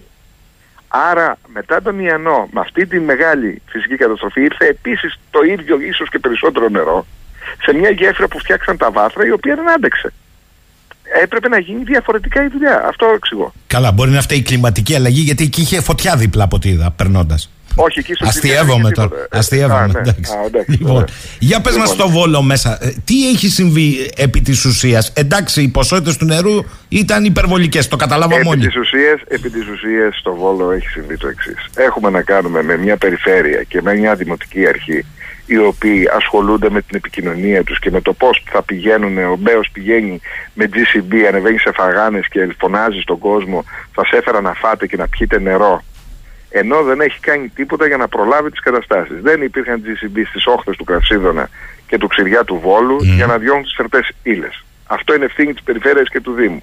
Λοιπόν, δεν έχει κάνει κανένα αντιπλημμυρικό έργο ο Δήμος Βόλου τα τελευταία 9 χρόνια που διοικεί ο κύριος Μπέος. Περί αυτού πρόκειται. Λοιπόν, αλλά είναι παντού με μία και προσπαθεί να πει ότι σώζει τον κόσμο επειδή κουβαλάει νερά. Παίζει το παιχνίδι της επικοινωνίας. Τους τους νοιάζει μόνο η πανεκλογή τους. Είναι τυχαίο ότι ο κύριος Αγοραστός την ώρα του μεγάλου χαμού έλεγε ότι υπάρχει θέμα αναβολής των εκλογών. Δηλαδή και μόνο το ότι μπαίνει στη διαδικασία ένας πολιτικός που έχει την κύρια ευθύνη αντιμετώπισης αυτής της κατάστασης να σκεφτεί την ώρα της καταστροφής και αυτού που γίνεται ότι μήπως πρέπει να αναβληθούν οι εκλογές. Αυτό σημαίνει ότι το πρώτο που τον νοιάζει είναι αυτό. Δυστυχώς αυτή είναι η πραγματικότητα. Α είναι καλά οι σταγιάτες που φέρνουν πόσιμο νερό δεν φέρνουν ακόμα πόσιμο νερό. Αυτό είναι το πρόβλημα, παιδιά. ότι ενώ η πηγή της μάνας στην πορταριά, όχι στι ταγιάτε, λίγο παραπάνω, δεν έχει καταστραφεί, έχει καταστραφεί μόνο το δίκτυο με τους αγωγούς τους πλαστικούς που είναι που τους είχαν βάλει, τους είχαν βάλει μες στο ρέμα όμως. Έχεις ξαναδεί αγωγούς με πόσιμο νερό να μπαίνουν μέσα σε ρέμα; Ε, αυτοί τους είχαν βάλει μέσα σε ρέμα. Λοιπόν, αυτή τη στιγμή λοιπόν πρέπει να να μπουν αγωγοί περίπου ενός χιλιόμετρου εκτός ρέματος το οποίο. Όχι, όχι, άνθρωποι με βιτίο, με βιτίο συμβολικά έστειλα. Αυτό Α, με βιτίο, καλά. Ναι, τώρα, επειδή πήγαινε. Τώρα λες για τις εθελοντικές ομάδες. Μάλιστα, γιατί ο κύριος Μπέος ήθελε και αυτό το νερό να το πάρει, να το ιδιωτικοποιήσει. Ναι, αλλά το, το πρόβλημα μας δεν είναι οι εθελοντικές ομάδες τώρα. Το θέμα είναι ότι έχουμε μια πόλη 170.000 που δεν μπορεί να πιει νερό. Όπου έχει, όπου έχει νερό ακατάλληλο και αυτό είναι το βασικό πρόβλημα τώρα. Πόσες μέρες συμβαίνει αυτό; Και βεβαίως ευτυχώς που ήρθε η ΕΙΔΑΠ και ε, βγάζει εκτός αυτής της διαδικασίας ε, τον, τον κύριο Μπέο και τους ε, ανθρώπους του και αναλαμβάνει η ΔΕΙΔΑΠ αυτή τη στιγμή να καθοδηγήσει την ΔΕΙΑΜΒ του Βόλου δηλαδή τη διαδημοτική επιχείρηση για να αντιμετωπιστούν αυτά τα προβλήματα και τα οποία δεν ξέρουμε αυτή τη στιγμή πότε θα αντιμετωπιστούν. Γιάννη μου, ε, νερό με έναν τρόπο, με, είδαμε και τη διατίμηση κτλ. Για να πιείτε, κουτσά στραβά βρίσκεται. Νερό για τη λάτρα χρησιμοποιείται από το δίκτυο ναι, ναι, ναι. Και άφοβα. Αυτή τη στιγμή υπάρχει νερό. Αυτή τη στιγμή υπάρχει, στο, όχι στο μεγαλύτερο ποσοστό, αλλά σε ένα πολύ μεγάλο ποσοστό της πόλης. Μάλλον σε ένα πολύ μεγάλο ποσοστό της πόλης υπάρχει νερό, το οποίο όμως είναι ακατάλληλο. Αν είναι ακατάλληλο για πόση, ναι. είναι ακατάλληλο για μπάνιο. Λοιπόν, αλλά ο κόσμος το χρησιμοποιεί, αυτή είναι η αλήθεια. Εκτό από το και τα λοιπά. Περί αυτού πρόκειται. Μάλιστα. Τα σχολεία δεν πρόκειται να ανοίξουν την ερχόμενη Δευτέρα από ό,τι βλέπω έτσι όπως είναι η κατάσταση. Αυτό είναι και το αίτημα που έκανε πριν από λίγο και ο ιατρικός ε, σύλλογος της ε, περιοχής. Και βεβαίως υπάρχουν τρομερές, τρομερές πραγματικά καταστροφές, ε, υποδομές στο πήλιο, ε, σε παραθεριστικά κέντρα του πηλίου. Mm-hmm. Ξέρετε πόσο όμορφο είναι το πήλιο και οι παραλίες. Έχουν ε, πραγματικά αλλοιωθεί παραλίες. Έχουμε, ε, έχουμε και άλλα θέματα, ας πούμε. Δηλαδή, ο Πλατανιάς είναι το επίνιο του νότιου πηλίου στο ε, στην περιοχή του Αιγαίου. Εκεί πέρα υπάρχει ένα μη οριοθετημένο ρέμα, το οποίο διασχίζει το χωριό. Από τη μία πλευρά και από την άλλη είναι το χωριό. Εκεί μπροστά λοιπόν ε, φτιάχνει η περιφέρεια ένα αλληλευτικό καταφύγιο. Ακριβώς στην μπούκα του, ε, του χυμάρου. Λοιπόν, οι κάτοικοι φωνάζουν ότι δεν πρέπει να γίνει εκεί το έργο για πάρα πολλούς λόγους, αλλά κυρίως γιατί αυτό θα λειτουργεί ως φράγμα και θα δημιουργεί πρόβλημα με το χήμαρο που ήδη ξεχυλίζει εδώ και χρόνια συμβαίνει αυτό και με μικρότερες ιστορίες. Ε, λοιπόν, ε, παιδιά, έγινε η καταστροφή, ήταν μπροστά το έργο σε, σε εξέλιξη, έγινε φράγμα και είχε πάλι ο κόσμος. 20 αυτοκίνητα μέσα. Δηλαδή, εδώ μιλάμε για καταστάσεις οι οποίες δεν υπάρχει ούτε ένα οριοθετημένο ρεύμα. Ε, Πες μου κάτι, και, και, η παραγωγή. Ε, βλέπαμε χθες τους παραγωγούς. Ε... Μεγάλο πρόβλημα στην αγορά. Μεγάλο το πρόβλημα. Μεγάλο πρόβλημα. Ε. Είναι τρομερά. Ξέρεις, έχουν γίνει οι αγροτικοί δρόμοι όλοι είναι ουσιαστικά σκαμμένα ποτάμια, αν το πω έτσι. Ε, δεν μπορεί να προσεγγίσουν τα κτήματά τους. Είχαν που είχαν οι άνθρωποι χαμηλή παραγωγή λόγω αρρώστιας που υπήρχε στα μήλα. Ε, περιμέναν αυτές τις μέρες είναι να μαζέψουν mm. τα μήλα τους και καταλαβαίνεις ότι επήγε αυτή τη στιγμή να ανέβουν μηχανήματα ε, του στρατού, από άλλες περιοχές της χώρας που πρέπει να επιστρατευτούν, πρέπει να ανεβούν στη Ζαγορά, να διορθώσουν σε έναν βαθμό τους αγροτικούς δρόμους, να προσεγγίσουν οι άνθρωποι τα κτήματά τους, να μπορέσουν να μαζέψουν ό,τι παραγωγή υπάρχει, διότι η μεγάλη αλήθεια είναι ότι η Θεσσαλία έχει πηγαίνει ανεπανόρθωτα και ο κόσμος δεν θα μπορέσει να αυτοποθήσει εύκολα και θα δούμε πολύ δύσκολες καταστάσεις τους επόμενους μήνες. Όμως υπάρχουν και περιοχές οι οποίες ζουν από τη μονοκαλλιέργεια του μήλου, ας πούμε, όπως είναι η Ζαγορά, που θα μπορούσαν να σώσουν αρκετά πράγματα. Και οι άνθρωποι εκεί που είναι αρκετές χιλιάδες άνθρωποι και χωριά με, με ιστορία και με, εντάξει, με, με κόπο, μπορούν να σώσουν μέρος ε, της οικονομίας. Λοιπόν, και αυτό πρέπει να γίνει, πρέπει να βοηθηθούν. Δεν, δεν, δεν μπορώ να διανοηθώ ότι δεν θα στηριχθούν αυτοί οι άνθρωποι που χιλοτρόπους όπως δεν θα στηριχθούν και οι αγρότες μας και οι κτηνοτρόφοι μας στη Θεσσαλία που έχουν πληγεί αναπανόρθωτα. Γιατί, ε, ξέρεις, επειδή και εγώ έχω πλημμυρίσει το σπίτι μου στο υπόγειο και αυτή τη στιγμή με βρίσκεις να παλεύω με, τα, με το θεριό του πλημμυρισμένου υπογείου του σπιτιού μου δεν ξέρω, μόνο όποιος το έχει πάθει το καταλαβαίνει. Εγώ πρόσφατα το έπαθα και τώρα το συνειδητοποιώ. Και συνειδητοποιώ τι έχουν πάθει όλοι οι άνθρωποι. Γιατί ξέρεις, νιώθω και πάρα πολύ τυχερός που έχει ένα υπόγειο. Ένα υπόγειο. Ενώ άλλοι έχουν χάσει τα πάντα, το βιό τους. Γιάννη μου. Συνειδητοποιώ τι σημαίνει για τους ανθρώπους αυτό που έχουν πάθει. Μου είναι πραγματικά συγκλονιστικό. Μου στέλνουν εδώ πολλοί συμπατριώτες του Θεσσαλή το εξής. Μήπως λέει ο κύριος Αναστασίου έχει μια εικόνα για να σωθεί η καρδίτσα ή και τα τρίκαλα πλημμύρισαν τα άλλα χωριά του κάμπου και δεν υπήρξε καν πρόνοια προειδοποίησης. Ισχύει αυτό, λένε; Κοίταξε, εδώ υπάρχει ένα σοβαρό ζήτημα το οποίο πρέπει να απαντηθεί και πρέπει να απαντηθεί καταρχήν από την εισαγγελική έρευνα του Αριού Πάγου, αλλά και πρέπει να δοθεί και πολιτική απάντηση με ευθύτητα και από την κυβέρνηση και από την περιφέρεια και από τον Δήμο Καρδίτσα. Ε, με τον Ιαννό, που ήταν ένας χαμηλότερης έντασης φυσικό καιρικό φαινόμενο, η Καρδίτσα πλημμύρισε. Λοιπόν, με τον Ντάνιελ η καρδίτσα δεν πλημμύρισε. Αυτό σημαίνει ότι κάτι έγινε καλύτερα αυτή τη φορά στην πόλη της Καρδίτσας και εμποδίστηκαν τα νερά να μπουν στην πόλη. Το ερώτημα είναι τα νερά που εμποδίστηκαν να μπουν στην πόλη με εντολή ποιου πήγαν πού; Mm. Ποιος έκανε ποιο έργο χωρίς να λάβει υπόψη τις επιπτώσεις του έργου που κάνει στην περίπτωση που έχουμε έναν αντίστοιχο Ιαννό, τώρα είχαμε μεγαλύτερο Ιαννό. Αυτά είναι τα ερωτήματα που πρέπει να απαντηθούν. Σωστό. Δεν είμαι σε θέση να πω ποιος έδωσε εντολή για κάτι. Καλά. Ξέρω όμως ότι, όμως ότι αυτά τα ερωτήματα είναι τα πιο, τα πιο λογικά ερωτήματα που υπάρχουν που πρέπει να απαντηθούν από την εισαγγελική έρευνα. Διότι αν έχουν, δοθεί, αν έχουν δοθεί συγκεκριμένες εντολές ε, για να σπάσουν φράγματα, για να μην πάει νερό στην πόλη της Καρδίτσας, να σπάσουν κάποια φάρμακα για να μην μυρίσει κάποια άλλη περιοχή. Αλλά το σπάω ένα φράγμα εδώ σημαίνει ότι πλημμυρίζω μια άλλη περιοχή. Αντιλαμβάνεστε ότι αυτές είναι πάρα, πάρα πολύ κρίσιμες και σοβαρές αποφάσεις που θα έπρεπε να πάρθουν καταρχήν σε ένα επίσημο όργανο συντονιστικό αντιμετώπισης αυτής της ιστορίας, το οποίο φαίνεται ότι αν λειτουργήσε, λειτουργήσε πολύ, τι να πω, ε, να είμαι ήπιος, πολύ ε, πρόχειρα. Αυτά όμως έπρεπε να γίνονται απολύτως επίσημα και έπρεπε να γίνονται με ανακοινώσεις ε, πραγματικά πολύ γρήγορες. Έτσι δεν είναι, για να προλάβει ο κόσμος να σηκωθεί να φύγει καταρχήν. Τι να πω τώρα. Κουράγιο. Τίποτα. Είναι, καλή είναι, δύναμη. είναι μια κατάσταση που αναδεικνύει ένα τεράστιο μπάχαλο επιχειρησιακό, υποδομών, ε, δυστυχώς αξιοποίησης κονδυλίων και εκατομμυρίων ευρώ που θα έπρεπε να έχουν αξιοποιηθεί και δυστυχώς δείχνει τη γύμνια του πολιτικού μας συστήματος ε, σε μεγάλο βαθμό, κυρίως την οτροπία που υπάρχει γύρω από αυτές τις ιστορίες. Πρέπει να τα αλλάξουμε όλα και αν μου επιτρέψετε να πω ένα τελευταίο μήνυμα εντάξει, αν και δεν έχει μεγάλη πρακτική αξία για τους ακροατές σας στην Κρήτη, είναι ότι τουλάχιστον η δική μας παράταξη με τον Δημήτρη Κουρέτα, η πρωτοβουλία, προσπαθούμε να πούμε ότι δεν είναι η ώρα να κάνουμε πολιτική εκμετάλλευση, αλλά είναι η ώρα να αναδειχθούν οι ευθύνες, να πούμε ότι υπάρχει μια άλλη ομάδα ανθρώπων που έχει μια διαφορετική νοοτροπία και άσκησης τη πολιτικής, με σοβαρότητα και σχέδιο να ανασυγκροτήσουμε τη Θεσσαλία, να ανασυγκροτήσουμε τις περιοχές μας σε μια πολύ δύσκολη διαδικασία που θα ακολουθήσει και την οποία πρέπει όλοι να σηκώσουμε μανί και να δουλέψουμε με σοβαρότητα και όχι με πολιτικαντισμού και όχι με προπαγάνδες και όλα αυτά που ε, κυρίως επικοινωνία και όχι η πράξη για τους πολίτες. Γιάννη μου, πριν σε αποχαιρετήσω, να σου πω ότι μου στέλνουν εδώ καρδιτσότες. Μα το λέει χειριστής μηχανήματος ότι πήρε εντολή από αντιπεριφερειάρχη για να σπάσει ένα τμήμα να αποφευκτεί στην καρδίτσα και να πάει στα χωριά της καρδίτσας και ο Χρήστος μου λέει το εξής. Πες στο βολιό τι λέει η συνάδελφός σου τόσες μέρες μια ολόκληρη πόλη ο Βόλος δεν έχει πόσιμο νερό για τις χιλιάδες των κατοίκων της που εξυπηρετούνται άκουσον άκουσον από εμφιαλωμένο νερό. Η πολιτεία και όλα τα ΜΜΕ θεωρούν απλά αυτή την κατάσταση συνέχεια της κανονικότητας. Δεν αναφέρουν. Μισό λεπτό, άκουσε το όλο. Δεν αναφέρουν τίποτα για τυχόν ευθύνες, τεράστιες ευθύνες της Επιτροπής Πολιτικής Προστασίας.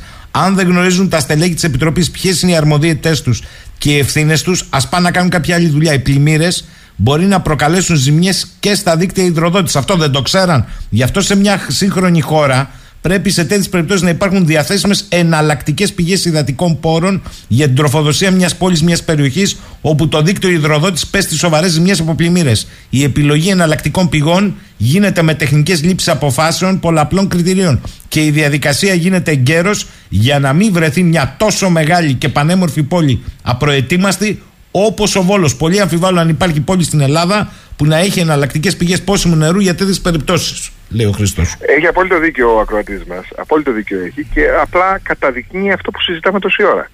Ότι πρέπει να αλλάχθουν όλα σε επίπεδο πολιτικής προστασίας. Διότι όντως πρέπει να υπάρχει πρόληψη, πρέπει να υπάρχει εναλλακτικό σχέδιο σε όλες αυτές τις καταστάσεις. Αλλά κυρίως πρέπει να υπάρχει και επιχειρησιακή ετοιμότητα. Να σου πω κάτι χαρακτηριστικό. Υπάρχει ο Κραυσίδωνας, είναι το ποτάμι που διασχίζει την πόλη του Βόλου, όπου πλημμύρισε και στη χαμηλή γέφυρα του ΟΣΕ που λέμε εμείς, στην περιοχή του Wall Street, που είναι οι δύο γειτονιές που πλημμύρισε. Εκεί πέρα έπρεπε να υπάρχει GCB. GCB δεν υπήρχε. Δεν υπήρχε όχι μόνο GCB. Στις γέφυρες, όταν υπάρχει, έχει γίνει ένα αντιπλημμυρικό έργο από το 2006, όπου είχε ξαναπλημμυρίσει η πόλη. Λοιπόν, από τον Ξηριά αυτή τη φορά. Στο αντιπλημμυρικό έργο σηκώθηκε ο Κρασίδωνα 1,5 με 2 μέτρα τυχεία. Αλλά στα ενδιάμεσα υπάρχουν αρκετές γέφυρες. Στις γέφυρες αυτές που είναι ουσιαστικά οι τρύπες του αντιπλημμυρικού έργου, υποτίθεται ότι σε, περί... σε περίπτωση πλημμυρικού φαινομένου πρέπει να μπουν σακιά με άμμο, αυτά τα μεγάλα σακιά με άμμο που τοποθετούν τα εξκαπτικά και πρέπει να μπουν κάποια σιδερο, σιδερένη φράχτες ουσιαστικά που είναι σαν πόρτες. Σε πληροφορώ ότι δεν υπήρξε ή παραμικρή κίνηση σε αυτό το επίπεδο. Ο κραυσίδωνας θα μπορούσε να μην είχε σπάσει. Με αυτά τα δύο πράγματα, διότι δεν ανέβηκε το νερό πάνω από το αντιπλημμυρικό έργο που έγινε. Όσο και αν ήταν μεγαλύτερο από τον Σαφές, η ορμή ήταν μεγάλη. Σαφές, σαφές. Υπάρχει πρόβλημα εδώ πέρα λειτουργία περιφέρειας, δήμων. Καλά. Οι άνθρωποι και δεν ξέραν, δεν θέλαν, δεν ξέρουν τι έχει συμβεί.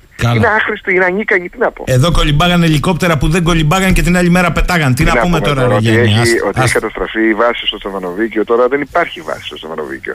Εκατομμύρια μηχανήματα εκατομμυρίων είναι θαμμένα κάτω από τρία μέτρα νερό αυτή τη στιγμή στην, ε, στην έδρα των Απάτσι. Έτσι. Μην, ε, είναι πολύ σοβαρό αυτό το θέμα τώρα. Μάλιστα. Γιάννη, το νου σου στην Κάρλα, σε παρακαλώ, θα σου στείλουμε και τα τηλέφωνα. Καλημέρα σε, και σε καλή λίγο συνέχεια. να χωρώ και εγώ για εκεί να δω. Να είσαι καλά. Καλημέρα. Ευχαριστούμε λοιπόν, πάρα πολύ για την προβολή. Να είστε καλά.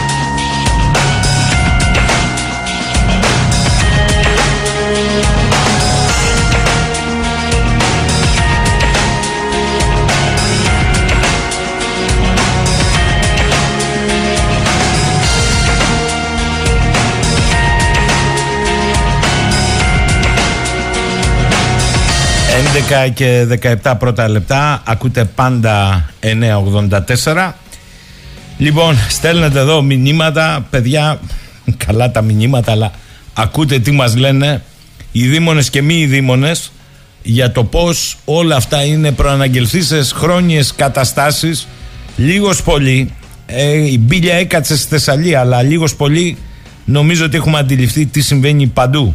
Ε, γιατί οι άνθρωποι αγωνιούν στη Θεσσαλία, η καταστροφή είναι ανυπολόγιστη. Μου λέει εδώ ο φίλος ο Κούλης, Καλημέρα, λέει Γιώργο από τη Θεσσαλονίκη. Α σταματήσουν να λένε οι διάφοροι καλεσμένοι και μη για πρωτοφανή πλημμύρα και πρωτοφανή καιρικά φαινόμενα.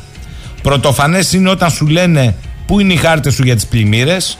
Πρωτοφανές είναι που διαφήμιζαν αντιπλημμυρικά και μάθαμε ότι έπεσαν εκατομμύρια μετρημένα στα δάχτυλα.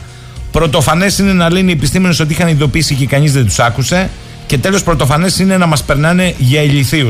Να αφήσουν την καραμέλα λοιπόν της κλιματικής κρίσης και να μας πούν τι έχει γίνει. Πολύ περισσότερο τον Ιαννό και μετά τουλάχιστον τι έγινε. Αν δεν έγινε. Λοιπόν, κοιτάξτε τώρα, ο επόμενος καλεσμένος είναι γνωστός στη συχνότητα του 984 και στην Κρήτη TV για την έρευνά του στο πεδίο σε άλλα ζητήματα, στους υδρογονάνθρακες και την επιμονή του στο φυσικό εθνικό πλούτο. Όμως είναι καθηγητής γεωλογίας και με έκπληξη πρόσεξα στις πρόσφατες ε, τοποθετήσεις του για τις πλημμύρες ότι το πεδίο της Θεσσαλίας μόνο άγνωστο που δεν του είναι και θα ακούσετε και το λόγο. Είναι ο κύριος Αβραμ Ζελιλίδης, καθηγητής βέβαια στο Πανεπιστήμιο της Πάτρας, με απόλυτη επίγνωση όμως της Θεσσαλίας. Το λόγο θα μας το εξηγήσει ο ίδιος. Καλημέρα κύριε Ζελιλίδη. Καλημέρα, καλημέρα και στους ακροατές σας. Από πού και ως που τώρα, εντάξει δεν είναι μακριά στους ακροατές σας. Από πού και ως που τώρα, εντάξει δεν είναι μακριά η απόσταση θα πει κάποιος, αλλά ένας καθηγητής που όλοι έχουμε συνηθίσει στους υδρογονάνθρακες ασχολείται με τις πλημμύρες στη Θεσσαλία. Με αυτό είχα ξεκινήσει. Ξέρετε η πρώτη μου πρόσκληση ήταν το 97 στις πλημμύρες ε, στην Κόρινθο ε, σαν πραγματογνώμονας να πω ότι έφτεξε. Γιατί το διδακτορικό μου και η πρώτη μου έτσι η ανασχόληση ήταν με τη διαχείριση των ποταμίων συστημάτων, τα πλημμυρικά φαινόμενα, εκεί στην Καλαμάτα δούλευα, υπήρχε ο Πάμισος και όλα αυτά. Ε, στη Θεσσαλία δούλεψα εκείνη την περίοδο για τα πετρελαια Για το πώς εξελίχθηκε η Λεκάνη και τι είναι ο Θεσσαλικός κάμπος, πότε δημιουργήθηκε, πώς δημιουργήθηκε, γιατί δημιουργήθηκε, πότε έκλεισε το στενό της Καλαμπάκας Μιλάμε τώρα για μια αναφορά πριν 40 εκατομμύρια χρόνια, 30, 20, 10 και φτάσαμε στο σήμερα. Επίσης από τις πρώτες δουλειές που έκανα σαν ελεύθερος επαγγελματίας πριν μπω στο Πανεπιστήμιο ήταν στο Θεσσαλικό κάμπο, ψάχνοντας για νερό τότε που ακόμα τα νερά ήταν αρτεσιανά. Δηλαδή είχε τέτοιους καλούς υδροφόρους που θα μπορούσες να τρυπήσεις σε μία θέση και το νερό να βγαίνει μόνο του πάνω. Πηγαδίσιο, μάλιστα. μάλιστα. Πηγαδίσιο. μάλιστα. Σήμερα λοιπόν, έχοντας μια πρώτη εικόνα, πρέπει να σας πω ότι σήμερα ένας άλλος ειδικός μας είπε ότι αυτό που δεν έχουν πάρει χαμπάρι αρμόδιοι και αναρμόδιοι είναι ότι έχει την κάρη το τεχνικό κομμάτι, το τεχνητό κομμάτι της Κάρλας, που δεν είναι λίμνη ακριβώς, μας είπε, αλλά εν πάση περιπτώσει έχει την κάρη, έχει μπουκώσει και έρχεται πλημμύρας φάση 2 και δεν το έχουν πάρει χαμπάρι διότι κοιτάνε από πάνω και δεν καταλαβαίνουν τι γίνεται από κάτω, μας είπε ο άνθρωπος.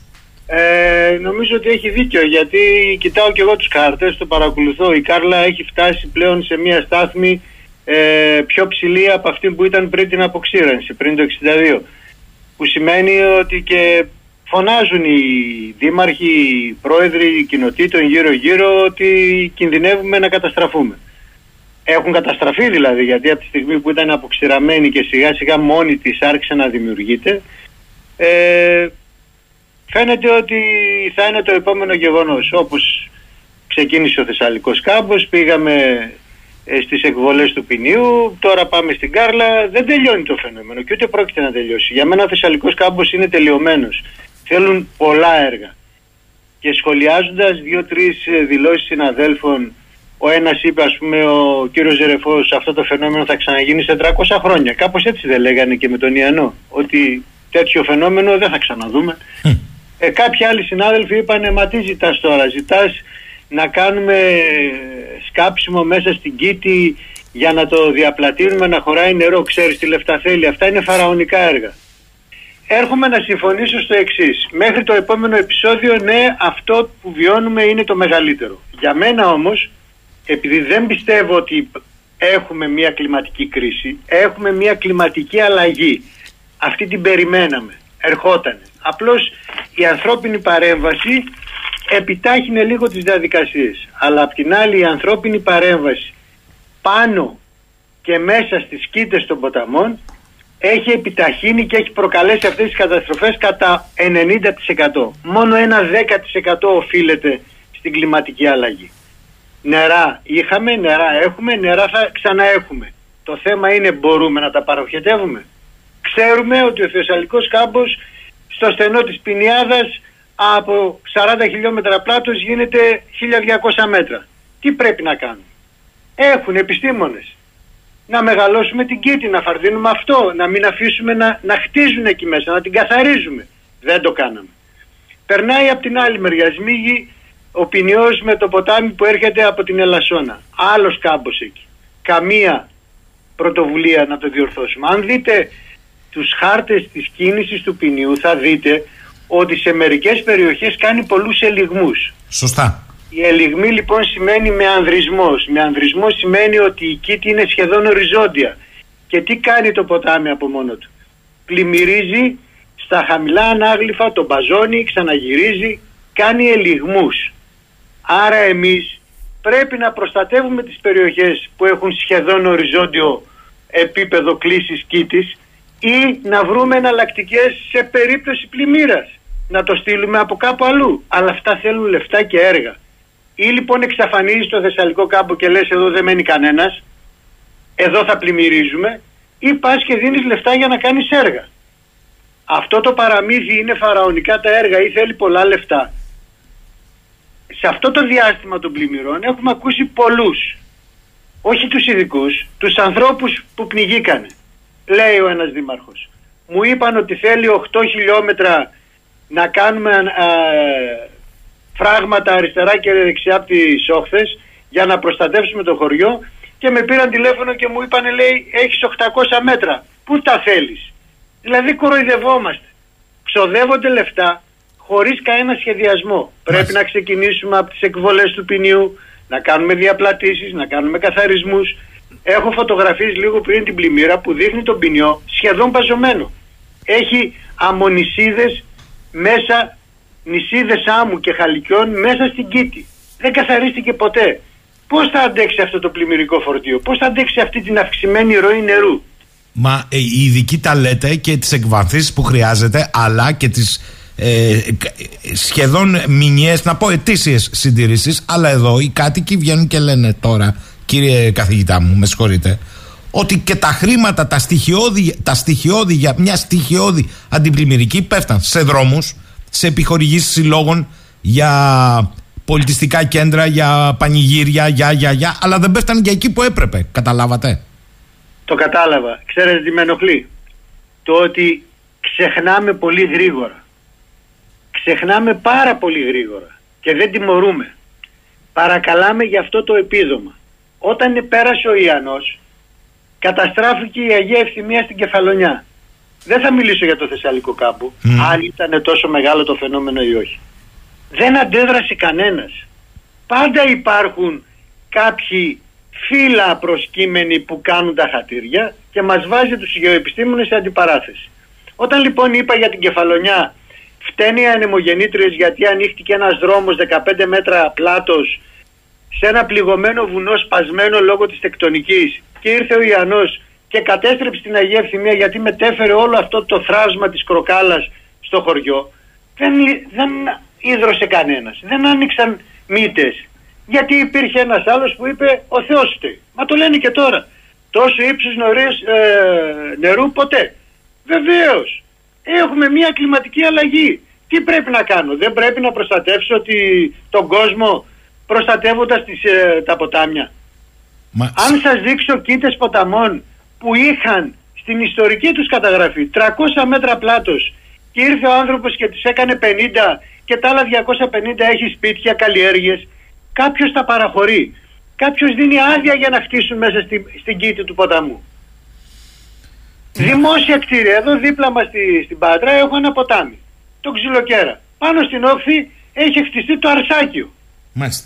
Εάν πέσει θα φταίει η κλιματική αλλαγή. Μπράβο. Μάλιστα. Αυτό είναι το θέμα. Μάλιστα. Να σας το κάνω και χειρότερο. Ε, προχθές κάτι και από τα, από τα ορεινά της Αργηθέας μας είπαν ότι εμείς εδώ πάθαμε αλλιώς τη ζημιά. Υποστηλώσαν ένα παλιό γεφύρι για να περάσουν απάνω φορτηγά που σηκώναν ανεμογεννήτριες. Τα αποστηλώματα δεν φύγαν, είχαν κλείσει τις καμάρες του γεφυριού, έφραξαν και πλημμυρίσαμε.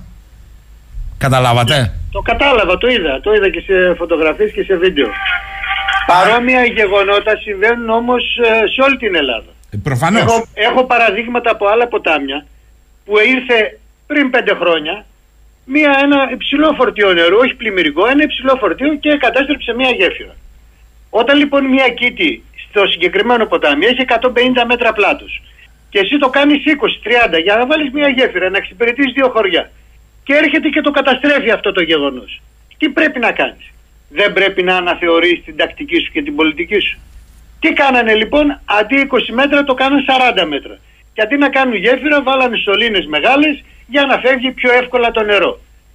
Μα δεν ξέρουν ότι όταν θα έρθει ένα πλημμυρικό φαινόμενο θα έρθουν κούτσουρα, θα έρθουν πλατάνια, θα έρθουν δέντρα. Θα φράξουν αυτοί οι σωλήνες.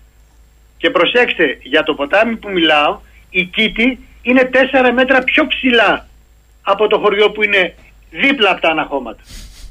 Όταν θα πλημμυρίσει αυτό πάλι η κλιματική αλλαγή θα φταίει.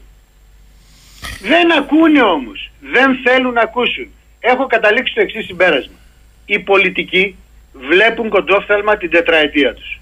Κανένας δεν θέλει να επενδύσεις, να επενδύσει σε έργα που δεν θα δουν το όφελος αυτή τη θητεία τους. Συγγνώμη, δεν είναι μόνο η πολιτική, να είστε δίκαιος κύριε Ζελίδη. Εδώ η Ευρωπαϊκή Ένωση Κομισιόν μας λέει ότι δεν είναι επιλέξιμες δαπάνες. Διότι στο κόστος όφελος δεν, δεν, δεν τους βγαίνει. Καταλάβατε. Πάει, πάει παντού αυτό το θέμα. Και όταν έχει σήμερα το δήμαρχο του Παλαμά να λέει ψάχνω να βρω ποιος έδωσε εντολή να γκρεμιστεί το ανάχωμα, να γλιτώσει η καρδίτσα να πνιγούμε εμείς και ο ένας πετάει την μπάλα στον άλλον, καταλαβαίνετε μετά τι γίνεται. Ναι, αλλά εγώ διαβάζω ότι δόθηκαν, ξέρω και εγώ, 180 εκατομμύρια, 200 εκατομμύρια, 300 εκατομμύρια για αντιπλημμυρικά και ο δήμαρχος, ο περιφερειάρχης έλεγε 70, 80 και δεν έχω και δεν κάνω. Δεν ξέρουν τι θα πει πλημμυρικό φαινόμενο αν δεν γίνει οριοθέτηση του ποταμού και προστασία του ποταμού από τις όχθες και στην Κίτη να μην υπάρχουν ανθρώπινες παρεμβάσεις. Όλες οι παλιές γέφυρες είναι κίνδυνος θάνατος.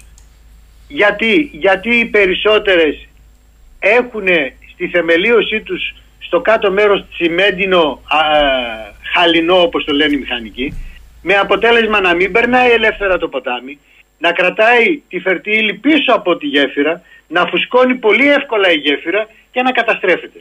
Και αυτό να πέφτει μέσα στην κήτη. Οπότε καταλαβαίνετε, θέλει δουλειά αυτό. Θέλει δουλειά και η ιεράρχηση. Πρέπει να κάνουμε διάφορα αντιπλημμυρικά και εμπλουτισμούς στον ορεινό όγκο. Να ξεκινήσουμε αν θέλετε από τις άκρες, προστατεύοντας και μειώνοντας την ταχύτητα ροής του νερού και ανοίγοντας τα στόμια που περνάει το ποτάμι. Και στα τέμπη, παράδειγμα, και στην Πινιάδα Δεύτερο παράδειγμα. Μιλάμε για τον ποινιό. Όλα τα ποτάμια έχουν θέμα. Όλα τα ποτάμια έχουν θέμα. Η Λάρισα έχει γίνει τροποντινά νησί αυτές τις μέρες.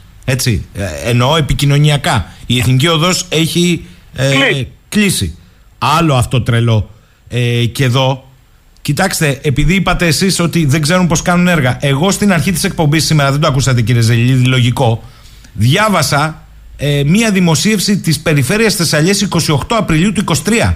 Ενώ λοιπόν δεν έχουν ιδέα, ο μεν κύριος Αγοραστός λέει ότι είμαστε η περιφέρεια πρότυπο στην αντιμετώπιση εκτάκτων καταστάσεων και φαινομένων πλημμυρών, σεισμών, πυρκαγιών και μάλιστα τα πρωτόκολλα ενεργειών μας γίνονται και νόμος του κράτους για όλη τη χώρα, ο Χογόκ λέω εγώ, ο δε πρόεδρος του ΑΣΠ που χθες ο κύριος Λέκας βρήκε ότι δεν γίνανε έργα και ότι αν γινόταν και πιο φθηνά θα, θα ήταν και καλά, έλεγε στην ίδια ημερίδα 28 Απριλίου του 23 πριν 6 μήνες ότι στη Θεσσαλία καταφέραμε να δώσουμε άμεση και αποτελεσματική απάντηση σε επίπεδο πρόληψης εκδήλωσης κάθε έκτακτης ανάγκης και αποκατάστασης. Καταλαβαίνετε τι δουλεμα πέφτει εδώ.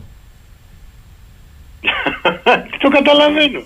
Πού είναι ο κύριος Λέκας, δεν άκουσα τις τελευταίες μέρες για, για το Θεσσαλικό κάμπο. Είπε χθες ότι έπρεπε να γίνουν αντιπλημμυρικά που δεν έγιναν και αν γινόντουσαν και με μικρότερο κόστος θα είχαμε μικρότερες συνέπειες. Ναι, αλλά πριν 6 μήνες μας έλεγε ότι είναι πρότυπο. Αυτό είπα. Ε, εντάξει. Ξέχασε τι είπε, φαίνεται πριν ε, 6 μήνες. Και ο κύριος Αγοραστός ομοίως ε, ξέχασε. Παρόλα αυτά μου λένε εδώ, ε, καλά τα λέει ο κύριος Ζελιλίδη, όμως πρέπει να αντιληφθεί ότι για παράδειγμα στην ε, περιοχή της Κάρλας είναι πήγουσας σημασίας ε, ο κύριος Καλαγιάς που βγάλαμε το πρωί και παρακαλώ πολύ την Κατερίνα να τον έχουμε αν μπορούμε μας έλεγε ότι έτσι πως έχει δημιουργηθεί κατά... με νούμερο ο άνθρωπος ε, γιατί όταν υπηρετούσε στη, στο ΓΕΘΑ ήταν ειδικός για την άντληση αυτών ακριβώς των στοιχείων και πληροφοριών ε, των καταστροφών. Μας έλεγε ότι αυτή τη στιγμή πρακτικά για να πεις ότι γλιτώνεις από πλημμύρες από την Κάρλα πρέπει να χτυπήσεις, να κόψεις το βουνό. Δεν γίνεται λοιπόν, μας λέει. Επειδή είστε γεωλόγος και, και γνωρίζετε τα ανάγλυφα, είναι έτσι όπως το λέει. Ναι, η αλήθεια είναι ότι η Κάρλα βρίσκεται στις ανατολικές παρυφές μιας. Μισό λεπτό, κύριε Ζελίδη, μισό λεπτό, κάντε μου τη χαρή. Θέλω να τον ακούσετε γιατί ο ειδικός και αυτός θα σας τα πει έτσι που εσείς ως ειδικότερος μπορείτε να καταλάβετε και να μας εξηγήσετε και εμάς. Κύριε Καλαγιά, συγγνώμη, πείτε μου σας παρακαλώ, έπεσε η γραμμή; Έπεσε. Θα τον έχουμε. Για ελάτε κύριε Ζελίδη, πείτε αυτό και θα τον βρούμε, τον κύριο Καλαγιά. Ε, η Κάρλα είναι μια πονεμένη ιστορία. Επειδή την παρακολουθώ την εξέλιξη της χρόνια, θα τη στεγνώσουμε, θα την αδειάσουμε και εγώ ξέρω ότι κάθε φορά που παρεμβαίνει στην εξέλιξη της φύσης, η φύση ετοιμωρεί. Ε, τώρα από εκεί και πέρα το πώς εξελίχθηκε η Κάρλα και τι πρέπει να γίνει τώρα, κοροϊδέψανε τον κόσμο, τους δώσαν εκτάσεις, αναπτύχθηκαν γύρω-γύρω σπίτια δραστηριότητες κλπ. Μάλιστα. Χιλιάδες ζώα, καλλιέργειες. Η φύση εκδικείται και θέλει να ξαναγυρίσει στην αρχική της θέση. Τι να της πεις, όχι. Δεν μπορείς να το πεις όχι. Θα γυρίσει, είτε το θέλουμε είτε δεν το θέλουμε, θα γυρίσει. Εκεί που είναι η Κάρλα εντωμεταξύ, αν δείτε, Ανατολικά έχει έναν ορεινό όγκο. Δεν μπορεί να το ξεπεράσει. Μισό λεπτό, μισό λεπτό, κύριε Ζελίδη. Κύριε Καλαγιά, συγγνώμη που σας ζητήσαμε πάλι, αλλά επειδή έχουμε έναν από τους κορυφαίους γεωλόγους της χώρας, θέλω να μου πείτε αυστηρά τα στοιχεία για την Κάρελ αυτή τη στιγμή, όπου με βεβαιότητα λέτε ότι πάμε σε πλημμύρες δεύτερο ημίχρονο. Τι συμβαίνει αυτή τη στιγμή, μπορείτε να το πείτε; Ναι, μπορώ το πω, ναι. Επαναλάβετε το παρακαλώ, να σας ακούσει. Απλά έχει σπάσει το ποτάμι, δεν ξέρουμε σε ποια σημεία πέρα από τα φράγματα που είχαν ανοίξει για να πάει για, το, για, το, για την Κάρλα, έχουν σπάσει σε πολλά σημεία και το νερό μπορούμε να είναι μετρήσιμο στο χωριό Ελευθέριο προς Αγιά, ένα χιλιόμετρο που έχει ύψος νερού με μεγάλη ορμή προς την Κάρλα, νότια λοιπόν, μισό μέτρο, μέσο όρο, 40 εκατοστά, το οποίο σημαίνει γύρω στα 400 κυβικά ανά δευτερόλεπτο. Ενώ η έξοδος είναι μόνο 8,5 κυβικά ανά δευτερόλεπτο, αν δουλεύει. Αν δουλεύει. Εδώ Αν λοιπόν υπάρχει ένας που ασχολείται με προγράμματα GIS, μπορείτε να απαντήσετε το κουμπί αυτή τη στιγμή και να σας πει ότι σε πέντε μέρες θα πλημμυρίσουν μέχρι αυτό το χωριό, με αυτό το ύψος, μέχρι αυτή την ισούψη. Άρα στην ουσία. Τώρα, από γεωλογική άποψη, από ότι άμα έχουμε δείγματα και μπορούμε να πούμε ότι η απορριφωτικότητα είναι τόσο και τόσο, αυτά θα ξέρουν άλλοι επιστήμονες. Σωστά. Εσείς λέτε όμως στην ουσία έχει φρακάρει αυτή τη στιγμή η Κάρλα. Μα όταν χύνεται όλο το ποτάμι, έχει βρει την παλιά του μνήμη και η μνήμη βρίσκει και η λίμνη ίδια, από εκεί πέρα δεν χρειάζεται ένα απλό μυαλό λέει ότι σε 10 μέρες θα πλημμυρίσει το τάδε χωριό. Το αντιλιοστάσιο λειτουργήσε; Το αντιλιοστάσιο χρειάζεται μόνο εάν ε, φόρτωνε νερό απ' έξω να το ρίξουμε στη λίμνη. Να το αποθηκεύσει. Που η λίμνη δεν έχει έξοδο. Μάλιστα. Κύριε Ζελίδη, ακούσατε; Αυτή είναι η ροή.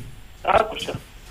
Άκουσα. Ξέρετε τι σημαίνει λίμνη; Στεγανό πισμένα η απορρόφηση του νερού σε αυτά τα πετρώματα είναι σχεδόν μηδέν. Γι' αυτό δημιουργείται η λίμνη. Έχει άργυλο από κάτω. Συνεπώς η απορροφητικότητα είναι πάρα πολύ μικρή.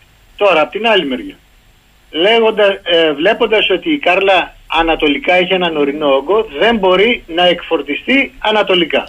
Τι μένει λοιπόν και επειδή η Κάρλα είναι στο νότιο ανατολικό άκρο αυτής της πολεκάνη της ε, Λάρισας, έσπασε ο πίνιος και τροφοδοτεί την Κάρλα τι έπρεπε να κάνουμε εμείς αφού. Σταθεροποιηθείτε λίγο γιατί αδυνάτησε το σήμα. Σας ακούω με διακοπές, κύριε Ζελίδη μου. Ναι, λέω, επειδή η Κάρλα βρίσκεται. Αν έχετε hands free, βγάλτε το. Σας παρακαλώ πολύ. Όχι, με σταθερό μιλάω. Τώρα σας ακούω καλά.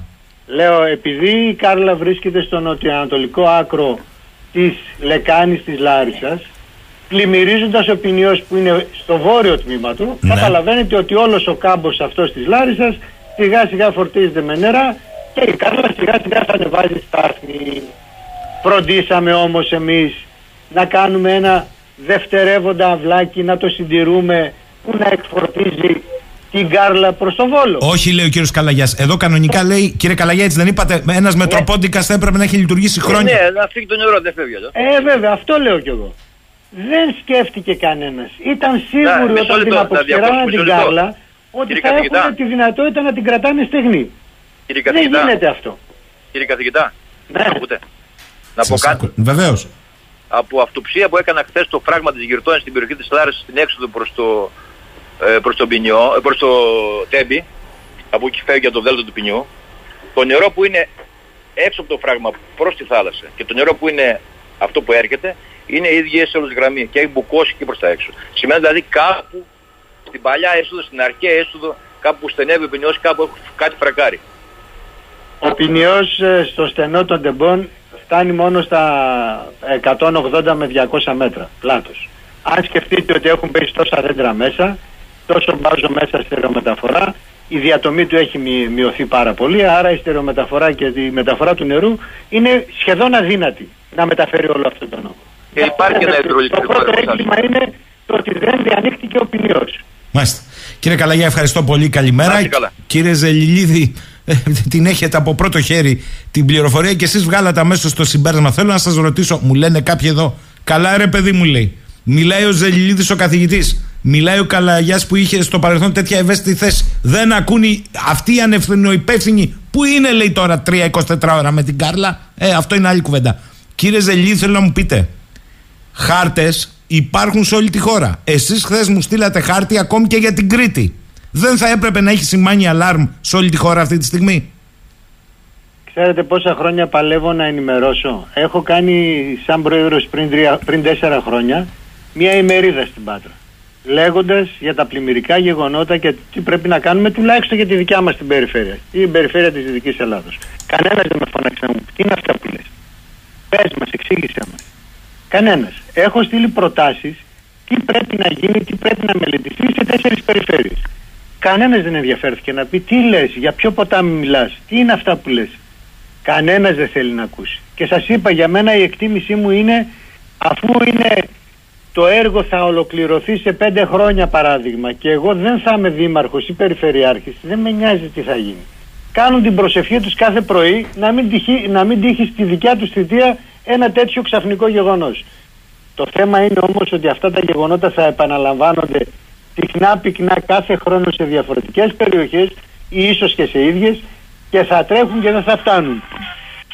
Στην Κρήτη, όσο μπορείτε πιο κοντά στη βάση του τηλεφώνου, στην Κρήτη ε, έχετε επισημάνει με κίτρινο τρία-τέσσερα σημεία. Θέλετε να μου πείτε μία κουβέντα; Ναι, δεν τα έχω επισημάνει με κίτρινο, είναι κίτρινα. Τι σημαίνει αυτό, είναι οι χαμηλότερες περιοχές που είχαν θάλασσα ε, τα πιο πρόσφατα γεωλογικά χρόνια και εκεί μαζεύονται όλα τα νερά ε, από τους ορεινούς όγκους. Ηράκλειο από ό,τι βλέπω κέντρο και δυτικά είναι αυτό που περιγράφεται. Ε, το Ηράκλειο είναι για μένα, το, η λεκάνη του Ηρακλείου είναι για μένα η πιο επικίνδυνη. Γιατί είναι η πιο επικίνδυνη, Γιατί στη μέση της απόστασης από το Ηράκλειο νότια, ναι. σε αυτή τη λεκάνη, ε, χωρίζουν τα νερά. Τα μισά ρέουν βόρεια και τα μισά ρέουν νότια. Όμως αυτό που είναι στο νότιο κομμάτι θεωρώ ότι είναι επικίνδυνο γιατί... Προς τα πιτσίδια, ε; Προς τα πιτσίδια, γιατί όλα τα νερά βγαίνουν στα πιτσίδια μαζεύονται μες στη λεκάνη, είναι τα στερούσια νότια, δεν μπορούν να περάσουν τα στερούσια.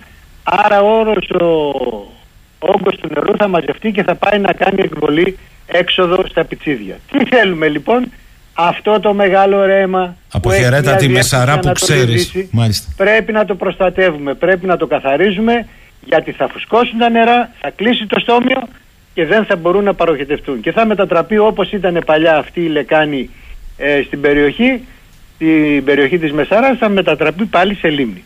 Ήταν κάποτε λίμνη, μην το επιχειρήσουμε να τη μετατρέψουμε μόνοι μας σε λίμνη. Ακούν οι Μεσαρίτες και η περιφέρεια φαντάζομαι, ελπίζω να ακούνε αυτά που λέει ο κύριος Ζελιλίδης, ε, διότι ακόμη καλοκαιρία αλλά ποτέ δεν ξέρεις. Αυτό δεν ειδοποιεί ε, παρά μόνο κάποια 24 ώρα. Άρα γενικώς είναι θέμα πολιτικής επιλογής αν θα κάνεις κάτι στα κρίσιμα αυτά ζητήματα. Σωστά; Ακριβώς. Και, να, και καλά είναι να προετοιμάζεσαι, να καθαρίζεις, ε, να δημιουργείς τις συνθήκες της καθαρής ε, παροχέτευσης, να μην δίνεις άδεια οικοδομική μέσα στην κήτη. Για μένα θα πρέπει να απαγορευτεί και η καλλιέργεια μέσα, γιατί το υπόστρωμα της κήτης με την καλλιέργεια είναι εύκολο διάβρωτο. Δεν έχει την παγωποιηθεί, γιατί καλλιεργείται. Τι σημαίνει αυτό με το που θα έρθει λίγο υψηλό φορτίο νερού θα το παρασύρει. Έτσι αυξάνεται η στερεομεταφορά. Αυτή η στερεομεταφορά κάπου θα την αφήσει. Θα πάει λοιπόν στα πιτσίδια στο στόμιο του ποταμού και θα μπλοκάρει. Θα μειωθεί η παροχετευτική ικανότητα και σιγά σιγά θα πλημμυρίζουν τα χωριά ε, προς τα ανατολικά. Άρα καλό είναι κύριε Ζελίδη και με αυτό θέλω να κλείσω να σας ρωτήσω μήπως είμαστε σε μια περίοδο που επικοινωνιακά έχουμε ακραίους εκφοβισμούς αλλά στην πράξη δεν έχουμε ουσιαστικά έργα διότι τα φορτώνουμε όλα στην κλιματική κρίση. Θα σας πω, τα δίκτυα οβρίων τα σχεδιάζουμε για περίοδο επαναφοράς 5 έως 10 χρόνια. Αυτό σημαίνει, για να το καταλάβει και ο κόσμος, πως στην πολύ ευνοϊκή και όχι πολύ συχνή περίπτωση που εκεί που μένουμε υπάρχει δίκτυο ομβρίων άρτια συντηρούμενο, θα βλέπουμε το δρόμο μπροστά στο σπίτι μας να πλημμυρίζει κάθε 5 με 10 χρόνια κατά μέσο όρο. Αυτό σημαίνει. Το ίδιο συμβαίνει και για τις διευθετήσεις των αστικών ρευμάτων που τις σχεδιάζουμε για περίοδο επαναφοράς 50 χρόνια. Μήπως λοιπόν εκείνη το θέμα και να αφήσουμε την καραμέλα περί κλιματικής κρίσης και ακραίων φαινομένων και θεομηνιών. Ε, συμφωνώ απόλυτα και ξαναλέω ότι η καραμέλα της πολιτικής κρίσης είναι για να δικαιολογήσουμε τα αδικαιολόγητα. Όταν θα γίνει η πλήρης καταγραφή πόσες γέφυρες υπάρχουν στον ποινιό, σε πόσα μέτρα έχει καθαριστεί και λοιπά θα καταλάβετε ότι η ανθρώπινη παρέμβαση, η ανθρώπινη αμέλεια, η ανθρώπινη αδιαφορία των κυβερνώντων κάθε περιοχής συμβάλλει στο πλημμυρικό γεγονός ή συνέβαλε στο πλημμυρικό γεγονός του Θεσσαλικού κάμπου κατά 90% και μόνο ένα 10% οφείλεται στην κλιματική αλλαγή. Δηλαδή αυτό που ζούμε σήμερα θα μπορούσε κάποιος να το περιμένει στα 50 χρόνια. Αλλά ήρθε νωρίτερα. Είμαστε έτοιμοι να το αντιμετωπίσουμε. Τεχνολογικά ναι. Πρακτικά όχι. Αδιαφορούμε. Άρα αν θεωρήσουμε ότι αυτά τα καμπανάκια τα τελευταία τρία χρόνια ο Ιαννός και το σημερινό μας δώσουν φώτιση να επενδύσουμε στην προστασία του περιβάλλοντος και της ανθρώπινης ζωής πιθανά να κάνουμε κάποια έργα.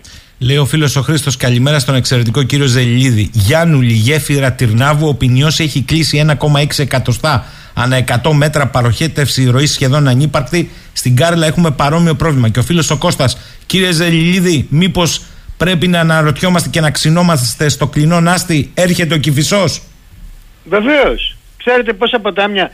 Το πρώτο ποτάμι που μελέτησα το 97, πριν 30 χρόνια περίπου, στην Κόρινθο, αυτό ακριβώς έγινε. Έχεις ένα τεράστιο ποτάμι από τον ορεινό όγκο που αποστραγγίζει μια μεγάλη λεκάνη απορροής και όταν έφτασε μπροστά στις εκβολές του, στη σημερινή Κόρινθο, όλα τα δευτερεύοντα αυλάκια που εκφόρτιζαν αυτή τη ροή βαζώθηκαν. Και το κύριο αυλάκι εγκυβωτίστηκε. Έγινε δηλαδή ένας τσιμέντινος αγός και από πάνω έχει δρόμο. Μόλις πάει ένα δέντρο μπροστά στην είσοδο έφραξε. Μα έτσι έπαθε. Τα ίδια θα συμβούν και εκεί. Δεν γίνεται ο Κηφισός ένα ποτάμι με τεράστια, τεράστιο πλάτος κήτης να το εγκλωβίζεις μέσα σε 10 μέτρα κήτη. Τι να χωρέσεις. Άλλος εδώ μου λέει: Υπάρχουν περιφέρειες, ε, κύριε Ζελίδη, που ακούνε, έχουν άρτιες μελέτες, εντοπίζουν όλα τα επικίνδυνα σημεία. Αλλά το θέμα είναι ότι είναι μόνοι τους. Όχι μόνο η μελέτη λέει εντοπίζει δύσκολα σημεία, αλλά προτείνει και λύσεις. Όπως αλλαγή χρήσης γης. Πες το για παράδειγμα, λέει στην Κρήτη, στη Μεσαρά, να αλλάξεις θερμοκήπια που θα πρέπει να φύγουν από τα σημεία ε, που είναι. Ναι, αυτό είπα. Το είπα από την αρχή ότι κάποιοι ενθάρρυναν αυτές τις παρεμβάσεις καταπατήσεις μέσα στην Κίτη. Τις ενθάρρυναν γιατί αυξήθηκε το γεωργικό κεφάλαιο. Δεν διαφωνώ. Ναι, αλλά δεν τους ενημέρωσε κανείς ότι ξέρεις αυτό που κάνεις θα γίνει εις βάρος σου, εις βάρος του χωριού σου, εις βάρος της κοινωνίας με τις αποζημιώσεις κλπ. Δεν, κοιτάξτε, ο ενεργός πολίτης πρέπει να είναι ένας ενημερωμένος πολίτης. Δυστυχώς όλα πρέπει να ξεκινήσουν από εκεί, από το μηδέν. Να ενημερωθεί ο κόσμος γιατί το λέμε αυτό. Η χρήση γης είναι το α και το ω. Καμία κυβέρνηση δεν θέλησε να παρέμβει την ε, περιχαράκωση ενός ποταμίου συστήματος. Σας είπα γιατί. Από 300 μέτρα κήτη έγινε 50 και τα άλλα 250 έγινε καλλιεργήσιμη γη. Και λέγανε, γιατί υπάρχουν επιστήμονες που το λένε, έλα μωρέ δεν πειράζει, αυτό το φαινόμενο θα επαναληφθεί σε 300 χρόνια. Να, θρυνήσαμε ανθρώπινες ζωές. Και όχι μόνο αυτό. Η οικονομία λέει εξαρτάται κατά 5% το ΑΕΠ από την παραγωγή της Θεσσαλίας, κατά 30% του χοιρινού κλπ. Ποιος θα τα αντιμετωπίσει αυτά; Είναι πολλαπλάσια τα ζητήματα. Ε, βέβαια είναι πολλαπλάσια. Ε, λέει... Πρέπει να ενημερώσω το Μεσαρίτη λοιπόν ότι αυτό που κάνει θα γυρίσει μπούμερα και εναντίον του. Και μετά θα τον βρω μαζί μου. Αλλά πρώτα πρέπει να τον ενημερώσω. Δεν γίνεται να πάω να κάνω παρέμβαση και να του πω φύγει από εδώ εξαφανίσου, εγώ θα κάνω εδώ αυτό.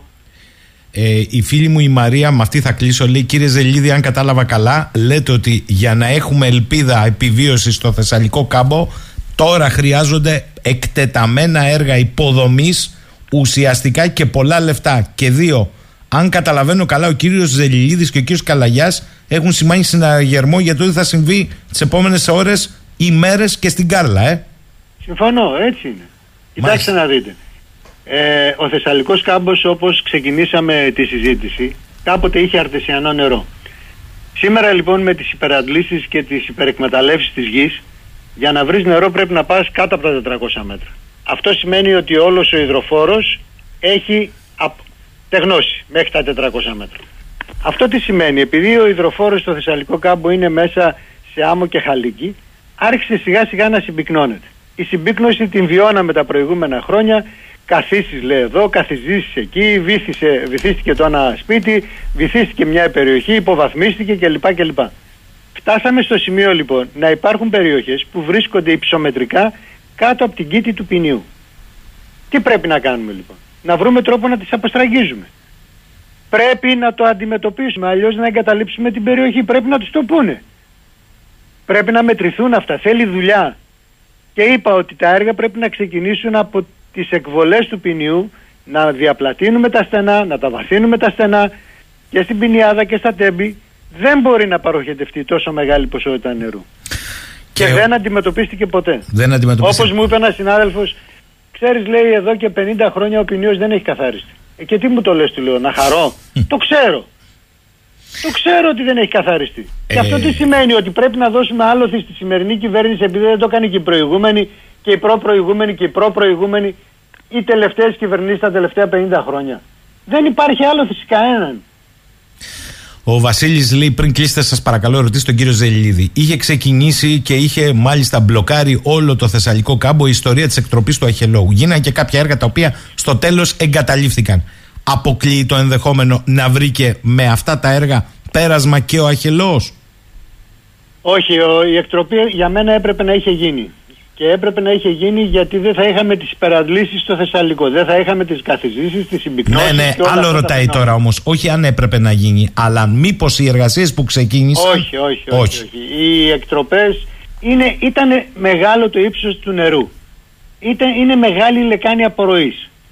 Όλα αυτά λοιπόν σε συνδυασμό με τις αστοχίες, τη μη, το μη καθαρισμό, τη μη διαπλάτηση, τη μη εκβάθυνση της κήτης του ποταμού, στο πέρασμα της ποινιάδας και των τεμπών mm. οδήγησε σε αυτά τα πλημμυρικά φαινόμενα. Μάλιστα.